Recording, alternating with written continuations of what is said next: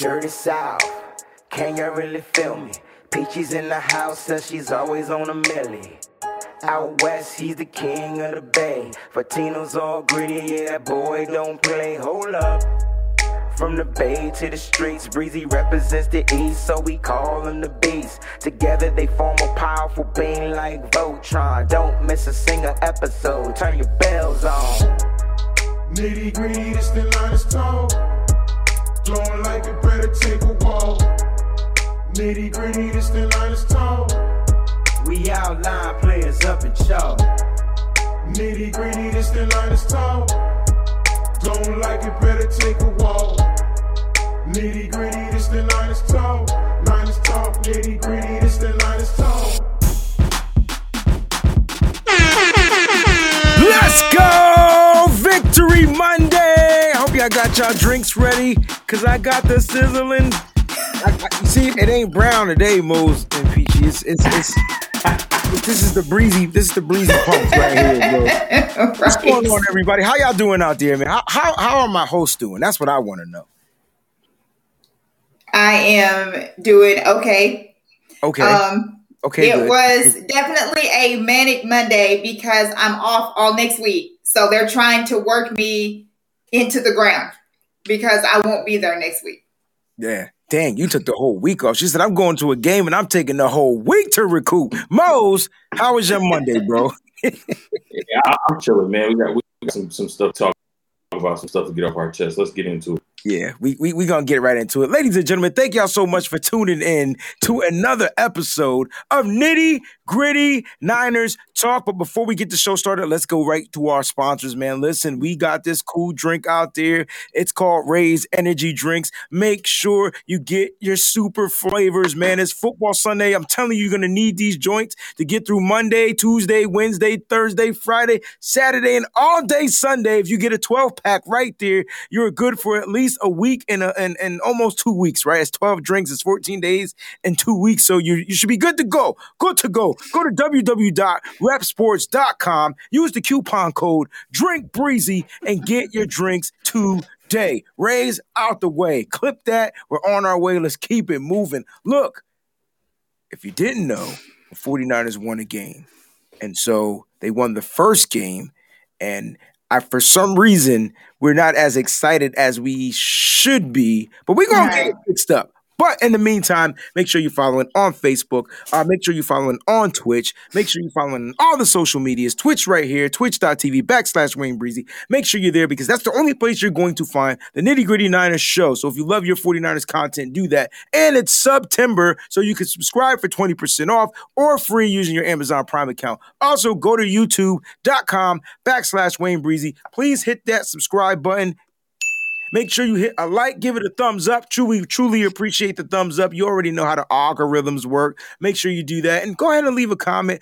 One of us will respond. I promise you. Usually I just be up late at night just typing. I don't even know what I'd be saying. Probably be sending love letters to people that I don't even know. So make sure you go ahead and comment on the joints. Like, comment, subscribe right there on YouTube. Facebook was popping yesterday. We had a poll going on for the game, man. Shout out to Jason who is the week one's winter. He will be receiving a nitty gritty Niners token in the mail shortly. But make sure you go to nitty gritty Niners on Facebook. Join the group. Miss Top Hat Debbie is running that joint. She is in full effect. It's football season. It's 49ers time. So go ahead and do that. Also, make sure you go ahead and follow us on our IG. That's nitty gritty Niners spelled all the way out. And obviously, you got to go on Twitter. Nitty gritty with the number nine E R S. That's where we do our polls every week for you guys to vote on. And boy, did we get 441 votes on the poll for today. So I'm super excited to talk about it. Last but not least, go ahead and email us to nittygrittyniners at gmail.com. We would love to show you off on the show. So if you're scared to be on the show, send us a picture in your gear, man, on Sundays, man. We want to see how you dress up. We want to see what you rock at y'all tailgate. Send us pictures right there, nittygrittyniners at gmail.com. All right. We got that out the way. All right. But Peachy is rocking a Nitty Gritty Niners t shirt. And since she's rocking a Nitty Gritty Niners t shirt, go to www.nittygrittyniners.com. Get your t shirts today. Now we're done. Damn. All right. Here we go. The 49ers won their first game on the road in Detroit. In Detroit. I don't know much about Detroit. All I know is they pulled out a victory.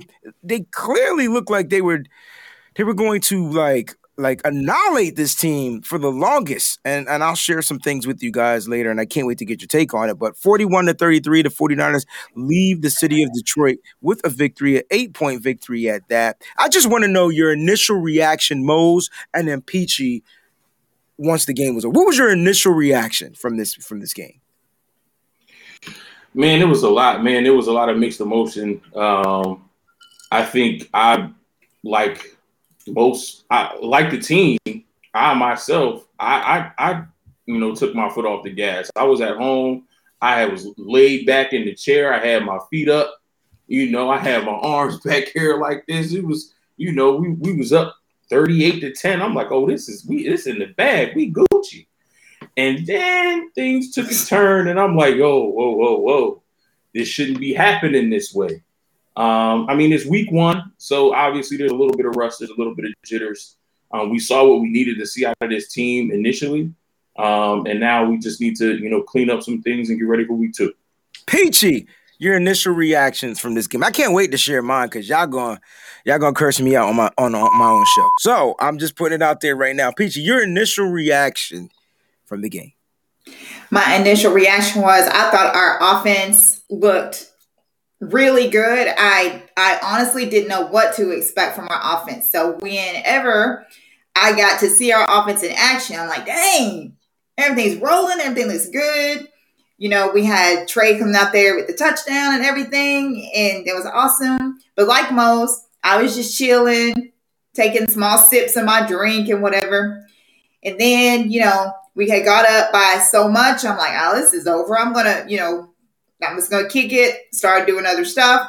Then before I knew it, everything like the whole tide just changed. And that's why I have water today because I drank so much within the last two minutes. yeah. That, that. Nerves going crazy. Felt like I was having a heart attack and a stroke all together. Thought I'd aged about a hundred years just watching that game. Like just a few minutes. It was crazy. It was really crazy. I yeah, was, was glad that we came out with the win. But it was crazy to be sitting there chilling and just have everything just, oh, you know, that's good. Oh, they did that. Well, of course they did. You know, we're the 49ers and they're um they're they're the Lions. You know, it is what it is. To to go from, oh my God, if they get any more time with this ball, like we're going to lose this game. I kept saying, just take a knee, let's go home. Because I didn't even want them to even touch the ball with a few seconds left. Yeah, it was it was it was a weird reaction. Definitely crazy reaction from everybody. Everybody seemed to to have that kind of chill mode. Like I even take chill to to another level. I can combine both of y'all modes, and that's how I got the breezy mode. So I'm gonna take chill to a whole nother factor. I fell asleep. The game was so freaking. It was so boring. I'm like, oh yeah, this is cool, man. Like all I need is a, is a, is a small inkling of a crack of space So I fell asleep. So I fell asleep when it was like, and I'm not gonna front. I fell asleep when it was 41 to to 17. Okay. And that was just like, oh man, man, we got quarter, we got 13 minutes, 12 minutes. We got, man, this is cool. I'm not gonna go to sleep. Woke up. Let me, let me tell you how quick the nap was. When I woke up and I turned to the TV, it was 41:25, and the time didn't change much. I'm like, wait a minute. What happened? What happened? And so I fell asleep real quick, dozed off, power quick nap, woke up 41:25, saw the face to the kiddo. I was like, what? This can't be happening. Go back to sleep, Wayne. I think I tweeted like we can't make this up or or something like right. like right. this can't be happening, right? And so it happened.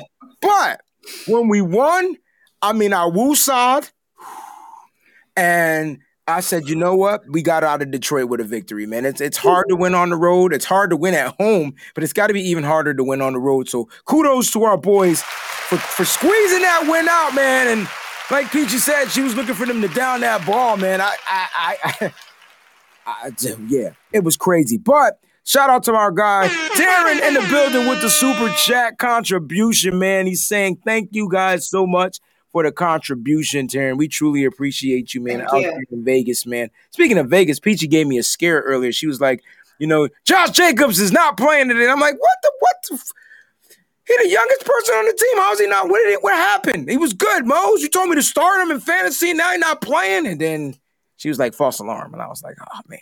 This is in the middle of me trying to create the content and stuff for the show too. So I, I was about to. Apparently, he um he had some kind of um he woke up sick yesterday. Mhm. Apparently, had some kind of illness. Didn't know if he was gonna feel like playing. And I still think that it's just mind games. Is that crazy Jon Gruden is playing? I Mm. think that he was gonna. I think that he was fine. I think he was gonna play anyway. But they announced just a little while ago that he was definitely gonna play. But they really thought that he was not. You know, a lot of people, a lot of media outlets thought that he wasn't gonna play. So. Yeah, Vince, I ran out. That's what happened. I, there were no more energy drinks, man. Them drinks are so good. I was drinking them drinks like they was Kool Aid, bro. They are good. They're really good. I ran out, man. My 12 drinks lasted like three days. Like- but guys, man, we got some content. Look, we got good news, we got bad news, we got badder news, and baddish news. So, like, let's let's just start with the good news. The good news is the 49ers are signing. All right. Veteran cornerback Dre Kirkpatrick. Source said some starting experience following the injury to Jason Verrett, which we're going to get to. Kirkpatrick, who most recently played for the Cardinals, worked out for San Francisco and, uh, recently and impressed. Matter of fact, he impressed San Francisco so much, Mose and Peach, that they cut him. Like they let him go. this is reported by Ian Rapoport. So, uh, Mose, Right. I just want to know, like, is this is this the band aid right now? Like, what's going on? The Drake Dre Kirkpatrick. Clearly, I feel like there were other moves they they could have did, and we can discuss some other things they might could have done. But Dre Kirkpatrick is going to be a 49er, man. Like, like what, what's good? You know how when you like when you was a kid, you would like fall and scrape your knee or your elbow. Can I put a pause on that real quick? Because this is a good story. I went running this morning and I fell and I scraped my arm. Now I went running, it was pitch black outside with no light. And so I guess I just missed a step. but let me tell you, bro, stop dropping. I'm a running back, bro. I hit it, tucked, pushed the arm down, got right back up, and kept running. And I was like, oh, shoot, I'm missing an AirPod. Had to go back. Slow my running time down, get my AirPod. But go ahead, bro. Hey, I shares the reels in this with you guys. Go You ahead. and your AirPods. Listen, you can't lose the AirPod. But you know how what that used to happen when I was a kid when you Yes. come in the house, you tell your mom, your grandma, whoever it was, ah, I got a little boo boo. They take you in the bathroom, rinse it off with a little bit of water, you know, and then and then they might get some uh, some peroxide and pour the peroxide over.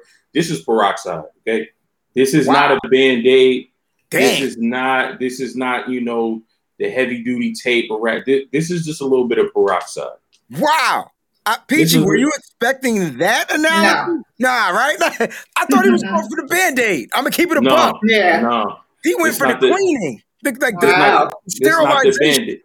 Yeah. Right, right, right, right, right. This is this is something to get us to whatever that next thing is. Right. Because um, I think Dre Kirkpatrick he played well in the younger days of his career. He Yes. hasn't always been known to be, you know, a fast corner. Um, so obviously he's lacking a little bit of speed. Um, if you watch his film, he's definitely uh, one of the grabby corners. Uh, and I feel in, in some instances you can get away with it, but in others that could be a really, really bad thing. We saw that with Dontae Johnson on Sunday. Um, so I, I, this to me, it's not it. It's depth that we need because we can't go in with the numbers that we have. But this wouldn't be my choice for um, filling that that gap at that position. See, I thought that you were gonna say Mercurochrome or Bactine or something like that. Like the, the healing That's what I thought bro. you were right. Yeah, like, I know people remember the um, that Mercurochrome and that that Bactine stuff that they used to put. I'm, in a, I'm a bacitracin dude. I mean, it's all the same crap. It's neosporin, bacitracin, mercurochrome. They just keep changing the name to make Exactly. it different. It's all the same. All right. But So see, I, see, I didn't, I didn't, I didn't go with Neosporin because I really like Neosporin. That's the only thing that really works for me. that's cool. That's because You they know got a what brand name. Yeah. Got you. Yeah. No doubt. Right. You know, but the funny thing is, you went with peroxide, and I, I, de- I didn't know you was going that route. I That's really the thing. wasn't. This show is not pre-scripted, guys. We don't even know what we're talking about when we come on here, other than the graphics we create. I didn't expect that. That threw me for a loop. I thought he was going to say the band-aid. You know Yeah, what I me mean? too. And he went for uh, whatever he, yeah, that peroxide. All right. So Peachy Dre Kirkpatrick is about to be a 49. I just, I just got to get your initial thoughts. You know, I really wouldn't put it in the analogy of peroxide, but I, I, I honestly feel the same way. Dre Kirkpatrick is not going to do anything that's going to change the landscape of the secondary or anything like that. He's just like a filler spot. Like he's just going to come out there and fill it until the 49ers make their next move because I do believe the 49ers do need to go after a a more, you know, um I don't know, they need to go after a better a better um cornerback. I was going to say that. He'll be okay, but it's not like we definitely if we're gonna make it this season, we definitely are gonna have to to get a lot better at the corner position with than Kirkpatrick is. I just you know, but he's right. I mean, for now, you know, he can be a really good filler come in there, but I just don't see it. I'm going to put this name out there for you guys.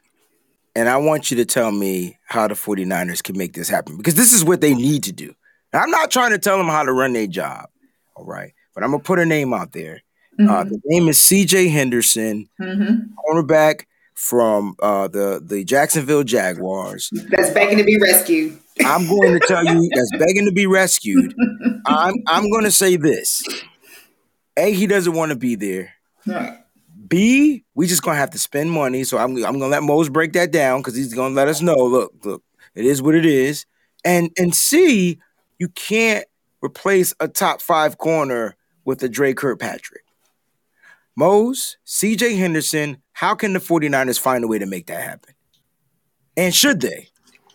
I that's one of the names. He's he's one of the names on my short list. There's a couple other names I'll throw out there after this, but C.J. Henderson is a name on my short list. Okay, um, obviously they Jacksonville felt the need to go out and get other corners. They shined Sha- Shaquill Griffin in free agency away from Seattle. They drafted Tyson Campbell out of Georgia with the second round pick. They are going in a different direction at the cornerback position. So yes, while CJ Henderson is a top 10, top 15 pick, they're at a they're at a point in situation where they let the league know that this guy isn't who we want in the building. Mhm. We've, we've we've replaced him with two quality corners already. So I think the bargaining begins at we have a need, y'all don't want him, and we know that y'all don't want him. Instead of letting him go for top dollar, what can we work out? How can we help you now?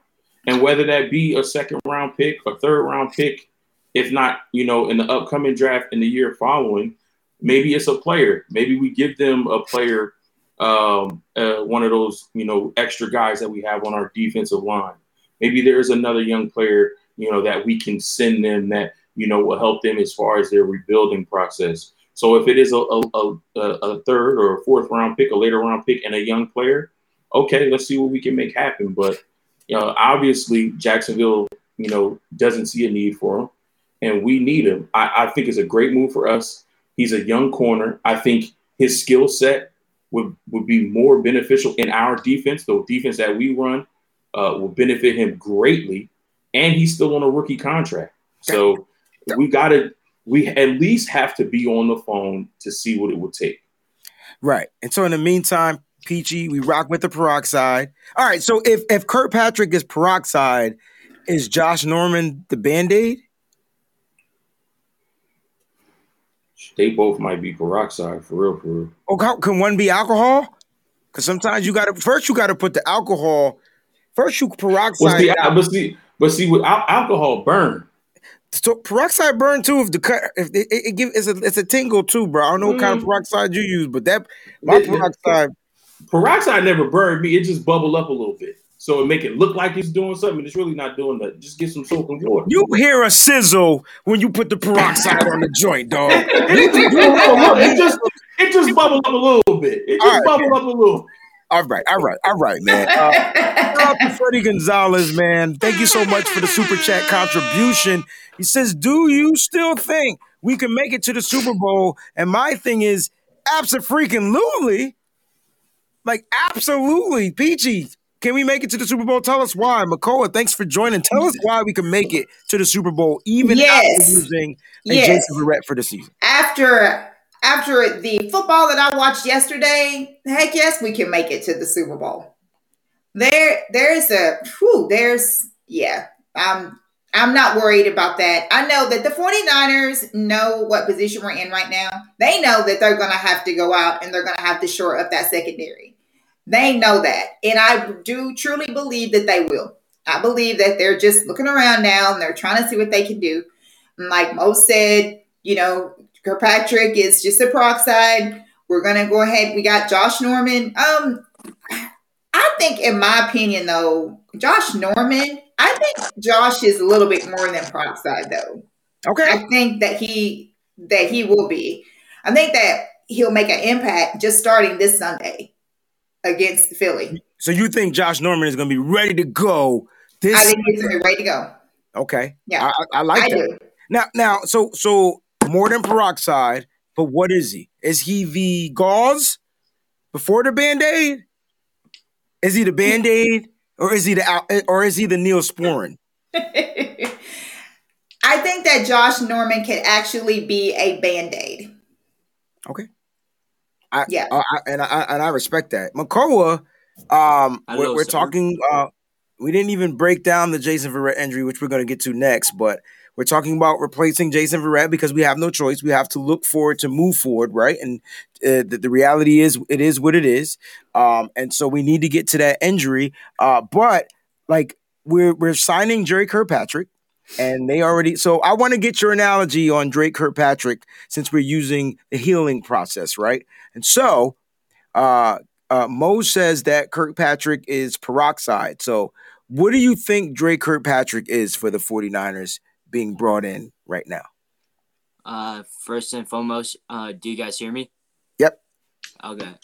Um, I feel like Dre Kirkpatrick is, I would say, a band aid for right now, just because um we don't really have enough depth into that corner position, and I really think that uh he's a capable corner of holding his own and uh, we'll, we'll just have to see that on every single Sunday and every practice. But I, Okay. I say Band-Aid right now. Okay. I mean, look, the 49ers got a pair of vets now. They got Norman and they got Kirkpatrick. And I, I believe Mose and Peachy and McCall that both of them are better than Dontae Johnson. All right. So you got another. Right. I don't know what Dontae Johnson is. He must be like the the the white meat of the cut or something. He- he's I was even- I was gonna say the little scab? the little um square scab thing. I don't know what he is, man. I don't care. look, no, no, he might be he might be the the gravel that's stuck in your arm after you Yeah, throw. yeah. right, right. This can that you gotta wipe Right, off. that you can't that you can't never get out all of it. Yeah, out. yeah, yeah, always yeah. wind up getting some of it that soaks up in the scab. Uh, That works. the I, you know what? I love it. good with That- that. Great allergies. He's the pus. So like we got Vince. Oh. Better yet, in other words, he's the infection. I got you. Ooh. You got it. There you go. There uh, you. Sally, super chat. Thank you so much, bro. Would you guys be interested in Greedy Williams? Ooh, remember that remember those names I said I have a short list of? yes, Don't tell me he's on this list. Definitely. CJ Hender- CJ Henderson's on this list. Mhm, Greedy Williams is on this list. mhm. And another name that people aren't thinking about, he had a good year last year stepping in as a rookie. He had to play because they didn't have any corners. They went out and got a lot of corners, and those guys, you know, supplanted him. I like Michael Ojemudia from Denver. Mm. Oh, okay. Don't sleep on Michael Ojemudia from Denver. They went out and got Kyle Fuller. They drafted Pat They Surtain in second. They Um, they got Ronald Darby. They, They got did. a whole bunch of corners for Mhm. that team, and that dropped Michael Ojemudia down the list. Yeah, Again, definitely. another young corner, 24 years old, six foot one, 200 pounds. He fits the size and build of our our defense. He's aggressive. He's great in man coverage. I listen. I uh, there's there there are young corners out there that we can go get which is Mhm. kind of frustrating me why we go get a 33 year old Josh Norman and a 31 year old Drake Patrick, both who've lost a step. When when we have DeVonta Smith and Jalen Reagor coming up, both four three guys.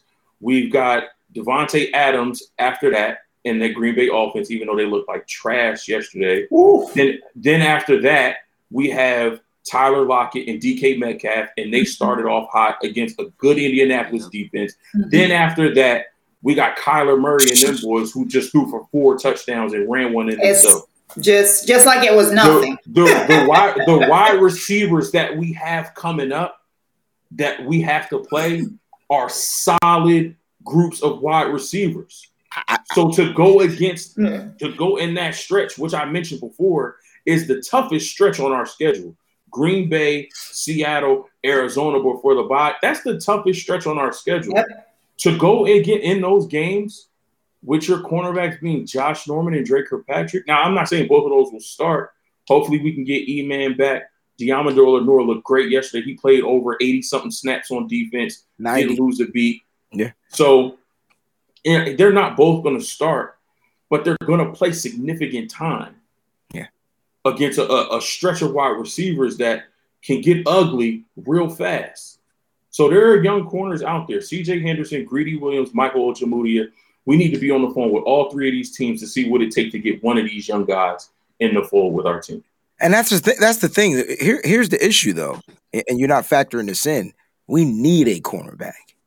So when you mm-hmm. need a cornerback, Yep. the price go up. And so, so like for a guy like Greedy Williams or the guy you were talking about from Denver or or one of these guys, man, they're gonna ask Kyle and John for like a nice bag. These are first round picks, second round picks, so they're gonna ask for some stuff. And so, will Kyle or John make that? You know, because they they got to go deeper into like 2022, 2023 Yeah. they gotta go deep into the draft, which I'm cool with. But those guys gotta pan out. And so like that's the gamble. So you go pick up some band-aids, some some pus, some whatever, you get those dudes.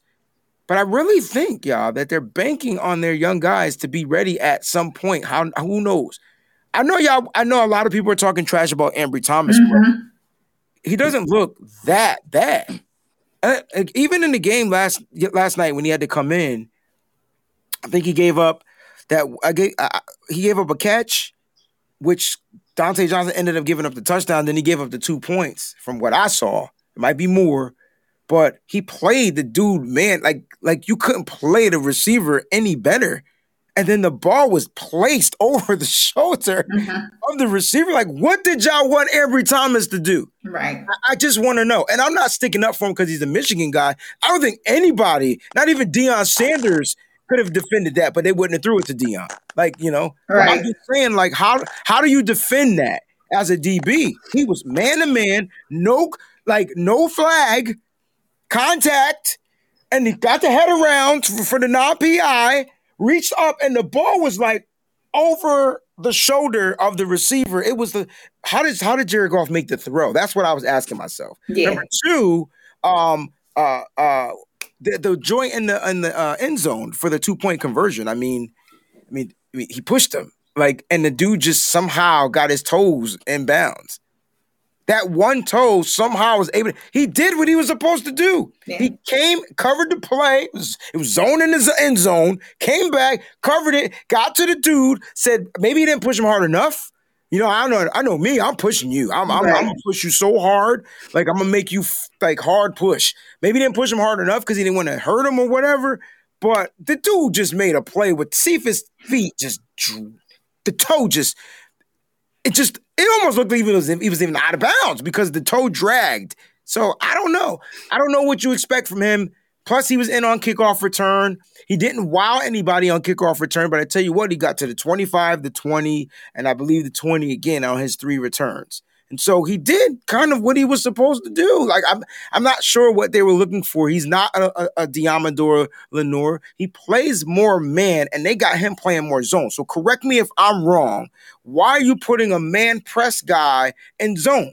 And so this is why he's playing five to ten yards off of the receiver right off the bat. So all the underneath routes are going to be catches. Let that dude play his position. It's a, mm-hmm. it's a thing. And I don't know why they're doing it to him. And I and, and it's you know what it is? It's equivalent to what Kyle Shanahan is doing to Trey Lance on the offense. It's a learning. It's it's growing pains. Yeah. In my opinion, and and you guys are here to correct me, check me, do whatever. But that's kind of what I see in what they're doing with Deommodore, uh, not Deommodore, with Ambry Thomas. It's growing pains. He's the higher draft pick, so they're going to test him in different waters. Where they're letting Deommodore play to his strengths. They just let him. He's a better zone guy too. Plus, he played last year. Ambry didn't play last year, Right. so who knows what's gonna what's gonna pan out. But I really think, and y'all, you know, y'all could think otherwise. I really think they're banking on those young guys, Mose, uh, to be ready at some point. And maybe it's week two. Maybe maybe Ambry gets a start with Deommodore. Because I already know, we know Emmanuel Moseley's probably nine times out of ten not gonna play. Right. I mean, listen, it. I wouldn't be upset if they're banking on the two rookies to the both rookies to be ready soon. But how much can you bank on that? How much of your available chips can you push into the pot? Like, do you want to go in all in week two with two rookie corners? One No, who played well, Mm-mm. Yeah, one who that's struggling. well, Right, and one that's struggling. right, Because you got to think, like you, you, just mentioned it, Ambry Thomas didn't play last year. right. So the, the gap that he's had is 2019 playing against collegiate talent, Mhm. football for a year, 2021 playing against grown men in the NFL. There's already a learning curve if he played in 2020. But you a year off, Yeah, that's a lot. That's a lot. that's, a, that's a lot for him to overcome. So I can't while I I I, I bank on his potential to eventually be ready just because of his athleticism and the way he, he knows how to play the game of football. Right, smart guy. We we're we're we're in a prime position to do really really well this season. Like you said, we can still make it to the Super Bowl. So we need to do what we need to do, especially if guys are going down and getting hurt Right. you know, we got we lost Verrett. Um, we can't trust Dontae Johnson. And you don't know Emmanuel, about Emmanuel, Yeah. Emmanuel Moseley's hurt. Like, and now we got 33 year old Josh Norman, 31 year old Dre Kirkpatrick, and if we bring Sherman back, he's 33 also. 40. Right. No, I get it. Like I, You I know? Yeah, I, no, I get it. It, it, it. I trust me. I totally understand where you're coming from, and I'm not trying to sell Ambry Thomas to anyone, but y'all can't tell me what he did wrong yesterday. Like, because I'm trying to really sit there, watch his game, and see what he did wrong. He didn't wow anybody with his Mm-mm. play. He didn't have any PBUs, but he didn't do anything wrong.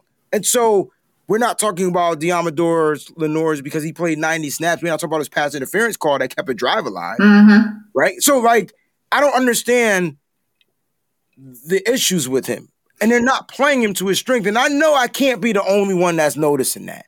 Mm-mm. I see um, a lot of of people I saw on Twitter where they were talking about they felt like that he could have pushed harder in the end zone. Like he could have pushed him a lot harder. They said that he pushed him like a third, like he was in third grade or something, or a kid. And I've heard all these different things, and they're like, you know, this is college. This is not, or uh, this is NFL. It's not college. You can like knock these guys. You know, you can like knock these guys a lot harder than that. They said that he's not hitting like when he's you know attacking like he's not hitting it. I mean, all, that's tho- bullshit. those are just kind of things that on the run is on the tackles. He's a tackling quarterback. That's what y'all want. He's in on the tackles. So I don't understand what y'all talking. He didn't push a guy hard enough. You, most do NFL wide receivers when they get to the NFL are trained to get their toes in bounds because one foot doesn't count anymore. Right. He pushed them. He did what he was supposed to do. Now we're talking about how hard he pushed the guy. Come on, guys. We're, we're really asking for. We're, we're really trying to. I, I, I just think that's a little bit kind of crazy. Like you And know, this is and this is what I meant when I said there were some things to get off our chest. okay, I love I I'm I'm faithful. I love all the faithful. We family. But if we family, let's talk let's talk real for a second. Being a part of this fan base has made me see like nothing is ever good enough. nothing, nothing. is- he he didn't he didn't push him hard enough and he got the two point conversion. If he would have pushed him too hard and he would have got a Uh, uh, uh, uh, unsportsmanlike conduct penalty because the NFL is getting ridiculous with these BS rules, then you would have been like, oh, you should have been in better coverage or you shouldn't have pushed them that hard.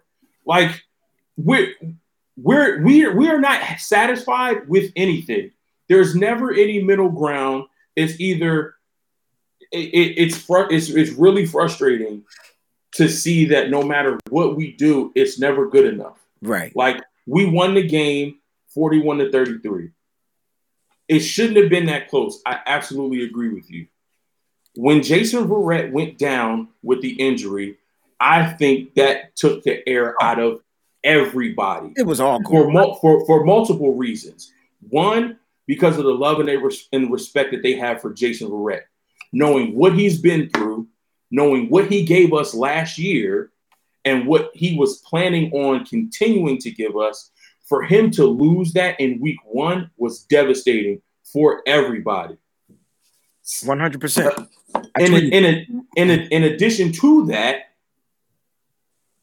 I think that affected Kyle Shanahan's decision to take everybody out. Why? 100%. Because because what happened last year? Nick Bosa gets hurt week two. Trauma, PTSD. Did I say that Thank right? you. Thank Whatever you. you call it. Yes. Post traumatic yes. stress. It, it, Yes. it, it was, a, it was an innate reaction. Nick Bosa gets hurt week two. Couple plays later, what happened? Solomon. Same Solomon thing. Thomas gets hurt and tears his ACL, also on a turf field. So if I'm Kyle, I'm like, yo, I got to get these dudes out because this is looking like the start of last Mm-hmm. season where we were coming off a Super Bowl loss. Everybody was hungry to get back in the building. Everybody was focused. We lose Nick Bosa. The wind is out of our sails. Yeah, we win a couple games, but it just tanks downhill from there. So with this injury that's happening, let me get Jason Verrett out now. Let me get all my other starters out now to avoid any additional injuries. We've already got this game in the bag. Let's try to get to Philly week two with no other injuries happening. And and for and for whatever reason, Dan Campbell didn't take his starters out. He's course of that mentality where they're going to fight, they're going to scratch and claw. He's Mhm. trying to build a culture, Yeah. so he leaves his starters in. They get a little bit of momentum because our, the air from us has already deflated, Mhm. and yeah, they come back. But that's also why you have a 28 point lead. Because in the event that a team does get momentum, you're far enough ahead Right. that it's going to take them too much to come back. Yeah. Do you honestly think that they were going to get three touchdowns and three two point conversions? Yeah. No, I, The- I, look, let's just talk about the probability of that. And I don't care that they got one touchdown and two point conversion because of the botched onside kick. They got another touchdown and two point conversion. Yeah, so they got two out of the three that they needed. Don't tell me that the odds were in their favor that they were going to get another touchdown and it- it another was- two point conversion to take it into overtime, and then somehow shut us down in overtime and get either a touchdown or a field goal to win that game. Look, look, the probability of that happening was slim to none. And if you know football, they play by probability. They, that, that's that's how everything is done. Certain mm-hmm. play calls are called during due to probabilities. And I agree. I agree and I disagree, not because of hindsight though. Like I, you know, I the my my theory of of football, and I I want to hear what McCoy has to say, but my theory of football, you know what? Let me read this contribution. Shout out to Kev. Silverado in the building. What's good? Just means the pass rush got to truly step it up. McCoy, I tell you what, you're going to take this pass rush question because at the end of the game, I want to know how you felt about the pass rush in the fourth quarter. Why couldn't they get to Jared Goff? Talk to me, McCoy.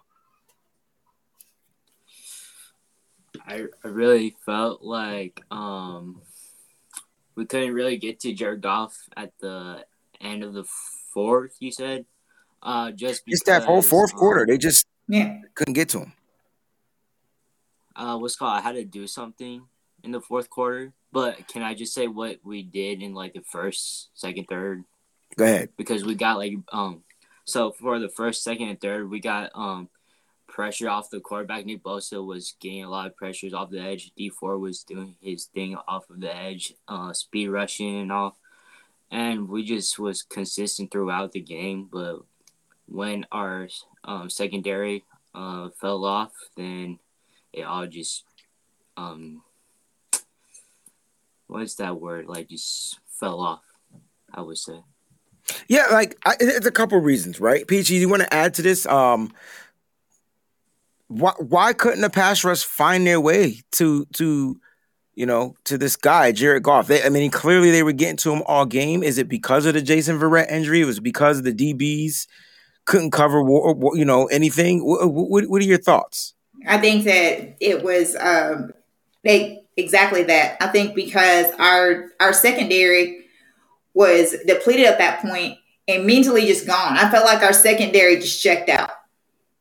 I feel like that they they just didn't have anything left for that quarter. I also feel like that Sewell and those guys was out there because, like you said, Dan Campbell didn't take anybody out. He left them all in there the whole quarter, and I felt like that as our defense like got you know a little bit um, exhausted and everything like that. When I felt like that their offense, their O line, like got a little stronger. It seemed like they were pushing us around a little bit in the fourth quarter. Yeah, man, like attrition set in. That's exactly what yeah. I wanted to say. Like the the attrition set in, and and the defense was gassed, mm-hmm. and they could not figure it out. Nick Bosa, and you got to think Nick Bosa, Dee Ford, Shout out to Dee Ford too because he definitely had a crucial mm-hmm. play to end this game. Yep.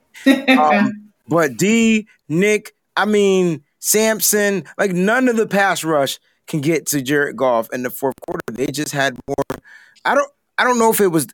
They they clearly look gas, mm-hmm. but I, I don't know if the menta- they had a different mentality too. Like you know, mm-hmm. I think it was more like, oh snap, you know, we're back in the game all right, we got to come back in and seal the deal. You see it in basketball, but basketball is so much easier because when the starters come back in on a basketball team, y'all, right? Like, ah, yeah, you know what I mean? Like, yeah, mm-hmm. but with, with, with with with football, it's it's eleven to it's eleven players that got to be like that, and it, it, ain't the same. I mean, mm-hmm. I we're all over the place, but god dang it, if Jimmy Ward don't make that frick, if he don't grab the face mask of of, of, of Swift, yeah, what was that?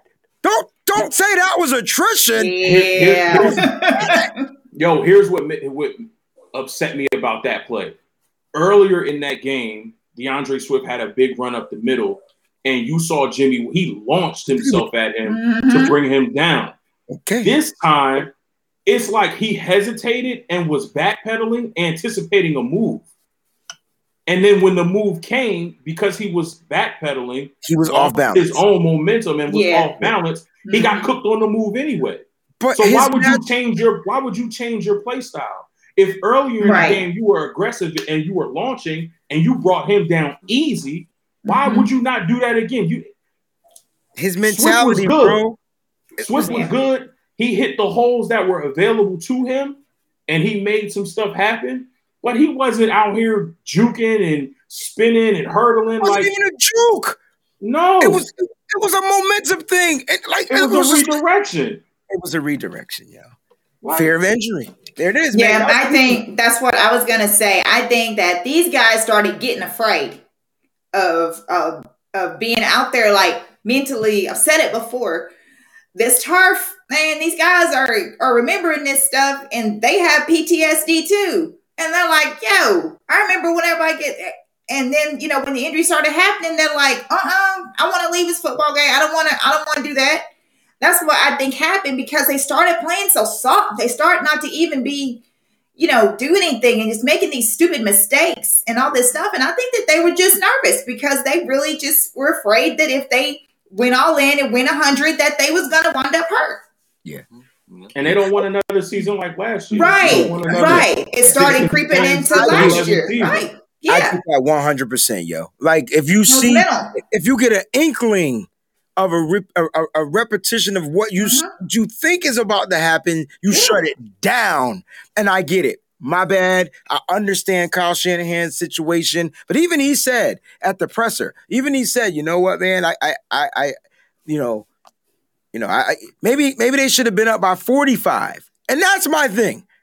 That that's no, it. We, yeah, we should we should have we should have hung 60 on these dudes. We should have. So that's we my, hung you know, Damn right. My, my right beef with Kyle is that mm-hmm. you should have been like like Dee Ford says, stomping on their throats the whole game. Don't mm-hmm. show no signs of weakness. And then if an injury like that happens, you want to pull your guys. Well, you have big enough of a cushion to where you can do that. Let them young bloods in there cook and, and learn, right. man. Let them get cooked and learn, bro. Mm-hmm. This is the mm-hmm. only time they're gonna get it. But not you would think though, Mose Makoa PG, that 28 is a good enough cushion. But when luck, so so Detroit has some luck. Oh I, yeah. Say that. That's yeah. First of all, First of all, George Kittle goes down to the knees with the hands. The ball's supposed to come up like this. People were asking why was George Kittle in on kickoff on, on a kickoff return. It was called the hands team, guys. Y'all never played football. Like you put your best hands out there, and Kittle's got some of the best. Maybe he was trying to make a joke and say Kittle don't got good hands. Anyway, the ball bounced three times and hit the dude in the face. When does that ever happen, y'all? I've never seen that happen. Shout out to Taryn for the, uh, the super chat contribution. Shoot, that's what that's what I was saying though. I was saying that, which is what I had put on Twitter. Went to the Lions Den and barely made it out because it was crazy. Because all of a sudden, like I said, like Detroit just got this renewed injury. I think that it was almost like a lion, like when they feel like that their prey was like getting a little weak, and they felt like that they could come in, and all of a sudden you know, they go to the sideline, take a time out, and he's probably telling them, you know, this is when we're gonna bite him in the kneecaps. We're gonna do this now. Like we're we're gonna we're gonna win this game. And that's what I think happened. I think that when when we started getting a little weak and showing signs of weakness, that's when they just pound. yeah. Yeah, definitely. It was it was it was I think it was a lot of I mean it's I think it's an, an anomaly. I think it was definitely a lot of for them it was a lot of um, week one adrenaline. Um, and I mean, if, if, you look at the time of possession, they did have the ball seven minutes longer than we did. Um, so, um, you know, our offense wasn't on the field as long as their offense was. So, could our defense be gas? Possibly. Um, and for the defensive line, I don't understand that because we've been talking all offseason how this was the deepest group on the yes. team. Right. So I would have expected a better rotation to yes. keep those guys healthy and to keep those guys fresh for longer. Now maybe it's because they haven't played meaningful football like this. Mm-hmm. Uh, you can't you can't simulate you know NFL weeks with yeah. you know playing one or two series in preseason games. You already right. lose in a preseason game that you don't play in. Um, you can't simulate that in, in training camp practices. So uh, I think that has something to do with it. Right. Yeah. Um, man, just, just, I just, I just got news that former 49ers linebacker, all right, uh, Parys, uh, Sharon Haralson, uh, has passed away. Wow. He's 37 years old. Oh, wow. Okay. Um, man, it was a fifth round draft pick for the 49ers in 2006. He went to Tennessee, is where he, he was a defensive end. Uh, they converted him to linebacker in San Francisco. He wore number 98. Uh, and he also played for the the New Orleans Saints. So we just want to send our oh, condolences man. to his family, uh, and if we can get like a moment of silence, you know, just just for his passing, I think that would be, be a great way to pay homage.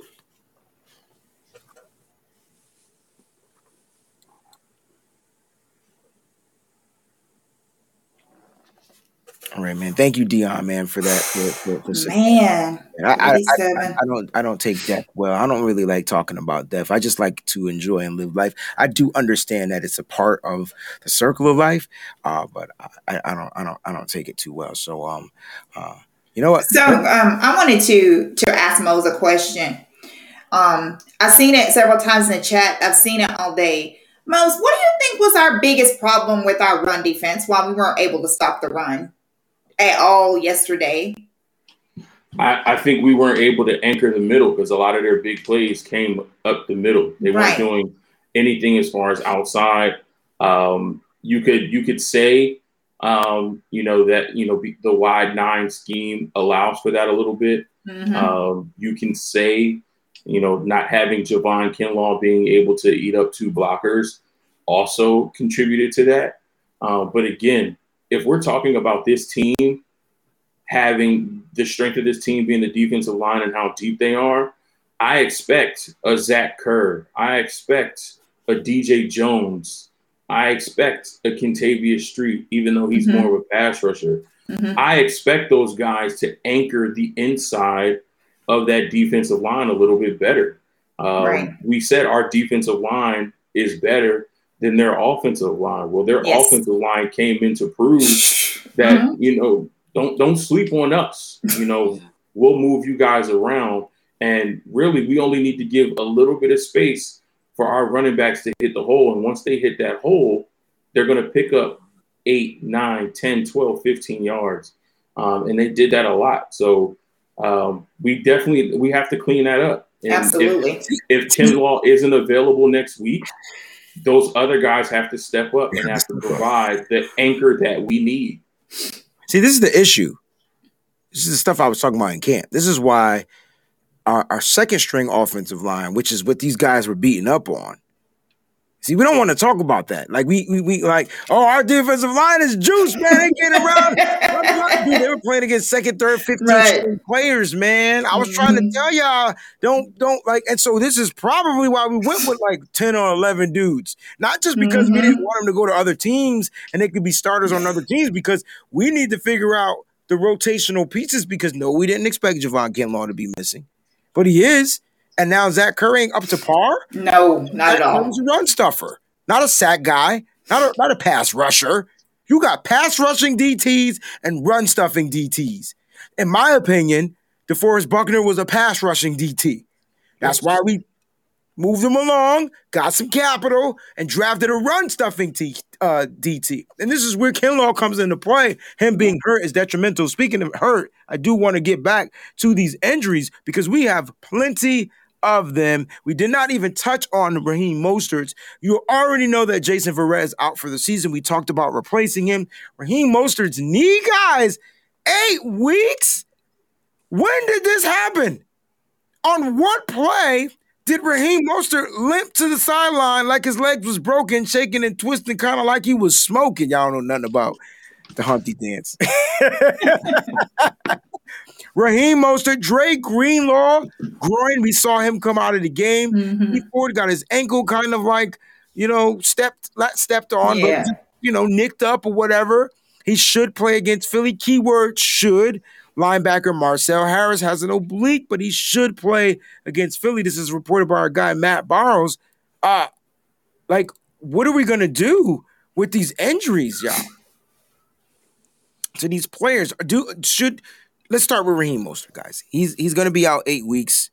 I saw a video by a doctor that I don't even want to rediscuss from a from a specialist that felt like the 49ers are sugarcoating what's really going on.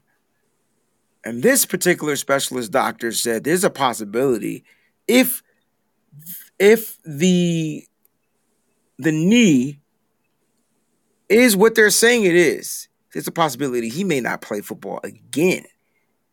Now he's gonna have to get surgery, but there's a possibility that the screws in the knee Mhm. might not reform that special type of stuff that's supposed to be connecting the knee bone to the gap. No, I'm just playing, but the, you know what I'm trying to say? Like th- that cartilage, if it doesn't reform, then that's not good for him and his bones. And guess what sets in?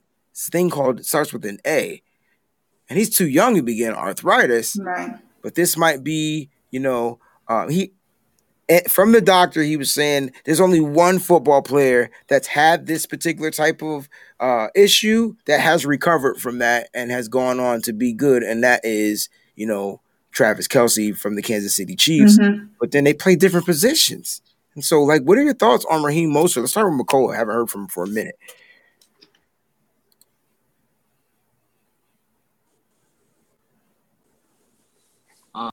What's called on Raheem is uh, for me it it's a tough loss, especially the um speed he has in our O line that create gaps uh, for him. I really think that um it's really tough because he keeps on getting this knee knee pain in his knee, and um that's basically clears up my Raheem. I just really want him to come back, get that knee back uh, healthy, and hopefully uh, he heals up from the problem. All right. Look, look, PG, we saw Elijah Mitchell. So we know what JaMycal Hasty can do. We've seen what he can do in the real game. He's done it before. Your boy Trey Sermon should be back at some point. Let me ask you this. If those guys are balling out and Raheem is ready to go week eight, week nine, week 10, week six, week seven, who knows? Um, if he's ready to go, like what are your like what are your thoughts? Are you going to put him on a pitch count or do you feel like you'll give him that full throttle? This is why I also said that he shouldn't be a starting running back. Exactly. I was yeah. gonna say that that um, that is why that we felt like that Mostert should not be a starting running back because he's already been injured. And when when you know you keep having these nagging injuries you know they can just lead to something major. And that's why i i like did not want him to to be that. I mean he's he's always you know there's always like something nagging him. Even though you know he'll he'll go out there and play but there's always these nagging things. It i do i do not believe that when he comes back that he will will go full throttle I definitely believe that if he does make it back, I think that it will be on a pitch count. And I think when like he when he comes back, he will not be the number one back. Like he won't be. Um, we also have Jeff Wilson that's supposed to come back this year um, around that same time. Isn't isn't that when 49ers are supposed to get Wilson back around yeah, that time? Kyle said he could be back in between week six through eight. Right. So I mean, you know, because I had thought, you know, the 49ers going to go out and, and try to, you know, just get, you know, just for depth, like a couple of running backs to kind of, you know, maybe move to the practice squad or whatever, um, just in case. But I don't know because I forgot that uh, Wilson should be back in a few weeks. And I just think, in my opinion, that I'm not going to say the 49ers need to move on from Mostert but I am going to say that um, you're right what you were saying about this knee. It's just, I think this is something that has been, you know, that has been building. I mean, because it was his knee, wasn't it his knee during camp or something like that, that, that he was having a problem with his knee in camp?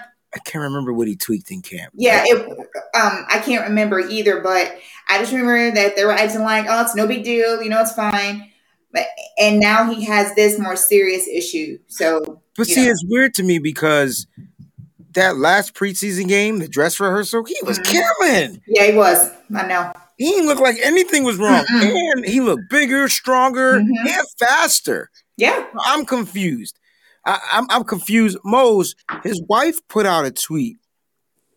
It was like one of those type of tweets. I don't know if you got a chance to see it, but she put out a tweet basically like like like kind of calm like like not understanding the 49ers fan base because they were sending like death threats to him and all this kind of stuff and and like like I just want you to address the fans, man. Like what do you want to say to us? Like like like that's it like this is this is part of what I was talking about before. That's why I asked like yo these are people, bro. Yes, they're football players. Yes, they play for our favorite team. Yes, we have expectations from them. But real talk, can 98% of y'all do what the Raheem Mostert does on a day in, day out basis, injured or not? Can you get up at four o'clock in the morning and be in the gym grinding? After that, can you be in a coach's meeting room going over a playbook understanding calls, understanding protection schemes. Can can you? I know. Can I know. You, can. can. Can you run twenty three miles per hour? Definitely not. Can you take Can you take a tackle from a six foot four, two hundred and fifty pound linebacker, or a six foot six, three hundred and twenty pound defensive tackle? I'm willing to try. But but but sorry. What you want to send? What you want to send death threats? Because he's yeah. getting he got injured. Yeah, like, like when what you said what you said the other day, Breezy makes so much sense. It's football. People are going to get injured every week. I don't get it. This is a contact sport. 100% injury. 100, 100%. Like, you have to accept that mantra. This and, um, and, and, and, and it's crazy. In a contact sport, there are still non-contact injuries. How did how did Jerick McKinnon tear his ACL? I get it. Non-contact. yeah, How did J.K. Dobbins this year tear his ACL? exactly. Non-contact. Non-contact. Was Yeah. Jason Verrett's ACL tear contact? I don't No, think so. he was backpedaling and Yeah. he fell down. Yeah, Non-contact. When he got So- up, So you can always there's always the potential to get injured. right. But I, what what us as fans really need to understand, these players don't owe us nothing. Right. they know they don't. Yeah. They don't owe us anything. Yeah. And and if they do owe us something, they try to give it to us every Sunday. hmm No, no, no, no. Every weekend they try to give it to us. Every they try day. to give us a great show. Right. When we show up to the games, especially us faithful, whether it's at Levi's or whether it's on the road, they Mhm. appreciate that. Yeah. They always talk about the sea of red that they see on away games and that they love when the faithful are in the stands. So they're appreciative of us. hmm But going as far to write a death threat, really? That's what got me. That that right there.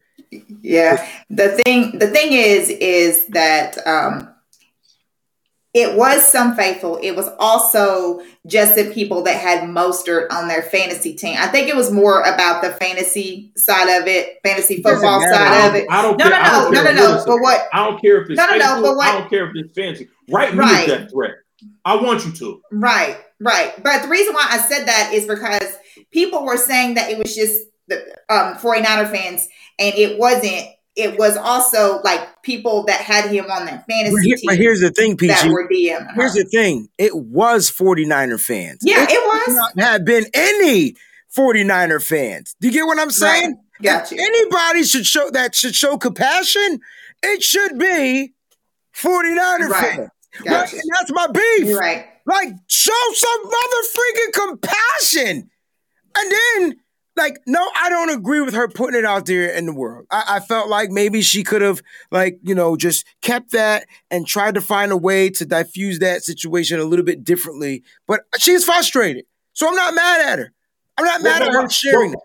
But why should she have to keep that? She shouldn't. I just think No. me, me personally, I don't op- I wouldn't open up my world to personal stuff. That's my personal But thing. but here, but that's the thing. Their world is already opened up because he's a football player. I hear. Because his, his, name is his, known. his world is opened up, but she doesn't have to. You get what I'm trying to say? Like, no, no, no, that's So- his wife. They're one. but They're- that's me, a unit. for, but for for me, my personal thing is like whether my world is open, I still only allow you allow what I want to feed out to the to the to the world. I know you can go and grab something if you want and put it out there, and I got to try to defend it and and do all that type of stuff because that's the doggy dog world we live in. I just feel like from from a standpoint, I don't disagree with what she did. I'm just saying like me personally, I would have tried to find another way to kind of just like release my anger, release my delf. That's but that's me. Like everybody's different. You might handle it differently. I'm not telling you she shouldn't have did that. I'm just saying, me personally, I just would have been like, you know what, babe, we got to figure something out. This ain't cool. I'm not feeling this. I don't like this 100%. Like, I need to get something off my chest, but tell me what I need to do. So, because I want to get this out. Me personally, I would have just been like, look, you know what, babe, they stupid. Let's just chill. Sticks and stones may break my bones, but words may never hurt me. That's my motto. Everybody don't live by that. Everybody is different, and I respect it. On another note, I don't respect disrespectful people. And that, my friend, is the issue. And so when you start sending death threats, these this guy got a family. And you're sending death threats to see, a guy that got injured? And see, that's why I live by the opposite model that you live by. Okay. Sticks and stones may break my bones, but words will get you hurt. They do hurt. They do hurt. No, no, no, no, no. Words will get you hurt. Say the wrong thing, and words will get you hurt. I feel you, but then, then but then, in, I don't know, man. Like I'm, I'm, I'm Listen, I, I'll deal with the consequences after that. right, and I get it. I, but see, Hey, I've been, I've been in so many consequential situations, bro. No, but but let's let's let's let's flip it. Let's flip it. If some if some if somebody sent your wife Mm-hmm, who was on a a, a, national platform and they knew her name, mm-hmm, if somebody sent Mrs. Breezy a Mhm. death threat, mm-hmm. You still going? They they just crazy. They just talking. No, Because I tell you this, can't Here- nobody here- send my here- can't nobody send my wife nothing. hear, hear if me you out. can't if you can't send her a love letter, you definitely can't send my wife a death threat because But now see- I'm coming. But see, I but me not saying something publicly don't mean I ain't coming for your ass, bro. I move in silence and violence, my guy. So, no, but I'm saying, I'm, but- but I'm- did you I'm just still hear what gonna go after the. Yeah, I'm still going Right, after that I don't person. gotta put it But I'm also no, but I'm also coming publicly to let you know that You this is not what we're going for. but, you you can, and that's your So, thing. so that so that everybody else knows that after I deal with this individual, yeah, don't don't don't come for me no more. I, and I got you. But there's Twitter thugs and there's non-Twitter thugs, and I just happen to be the guy that's gonna just show up to your doorstep. Like I'm not gonna talk about it. I'm gonna be about it, and then Right. after I might post it. Like you know, I'm I'm I'm I'm petty like that. Yeah. Right? Yeah. So I'm not saying she wrong. This this is not a she's wrong issue. I'm I'm more upset at us. Yeah, for sure. I'm not even mad at the people that got him on the fantasy. I'm mad as freak too. I, why did I? What was my tweet? Why did I start him? Like I never start 49er players. It ain't even got nothing to do with him. That's just my motto. But I just felt against the Detroit Lions. He was about to have a fit. First of all, this motherfucker was averaging 10 yards a carry. You can't tell me nothing. He was about to Right. cook. He was Yes, about he to was. cook. Yeah. He was about to cook, eat, Yes, he feast, was. do anything you Yes, want. he Mhm. was. I didn't even see the injury. I can't even tell you what play he got hurt. Yeah. He had two carries. You tell me which play he got hurt. I have to go back and watch it. So all I'm saying is we can say things and and there's there's certain I feel like being in the public view, you're gonna say stuff, and being in the public view, you're gonna have to receive things.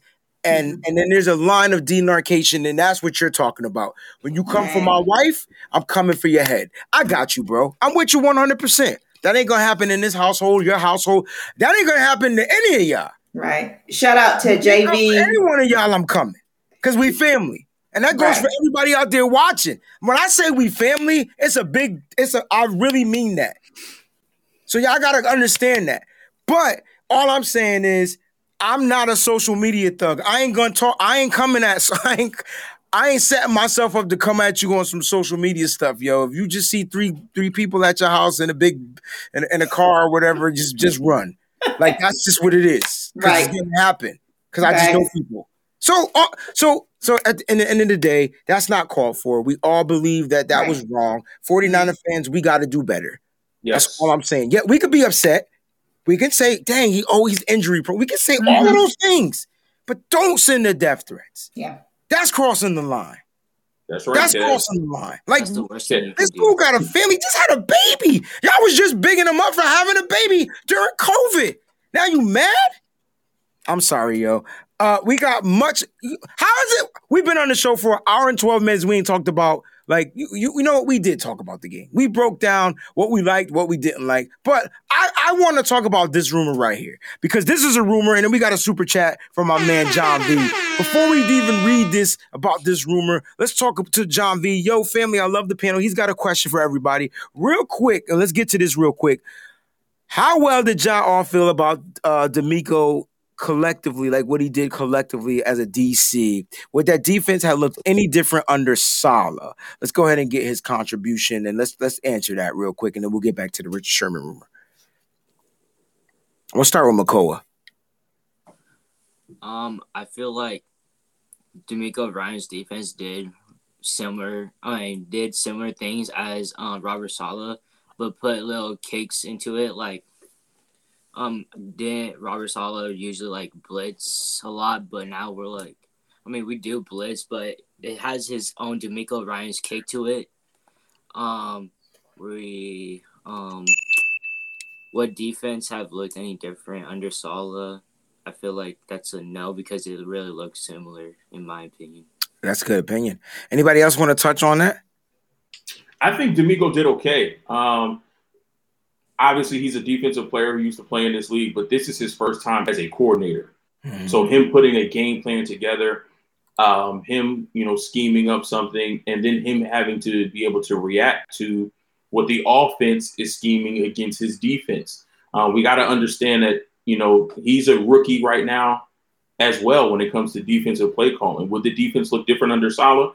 Absolutely, because this would have been mm-hmm. Saleh's fifth year, fourth year, fifth year with yeah. this particular defense. Um, so he has that familiarity. He has, you know, that experience with making calls and then making those adjustments. Right. So I think we have to give DeMeco some time to get his rhythm with making calls and making adjustments on the fly. Yes. Let's not discredit the offensive coordinator on that Detroit Lions side. Anthony Lynn is a very, very seasoned coach in this league. Very much. He was a head coach for the Chargers. I think he got a raw deal. Although he got fired, he did help help them, you know, get better. And then also, like I said, he's a seasoned coach in this league. Um, at, at play calling, at designing, at scheming up, at making adjustments. So this is DeMeco's first shot.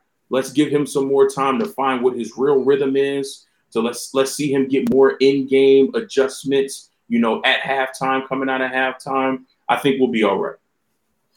McCole.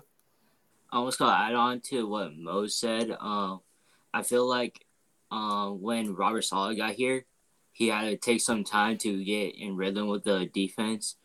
And then let's and then y'all saw it towards the end where our defense was just killing it. I feel like that's gonna go with the same with DeMeco Ryans. Yeah, man. Like, like guys need time to adjust. We're gonna be bringing in new players. I don't expect them to be locked down cornerbacks.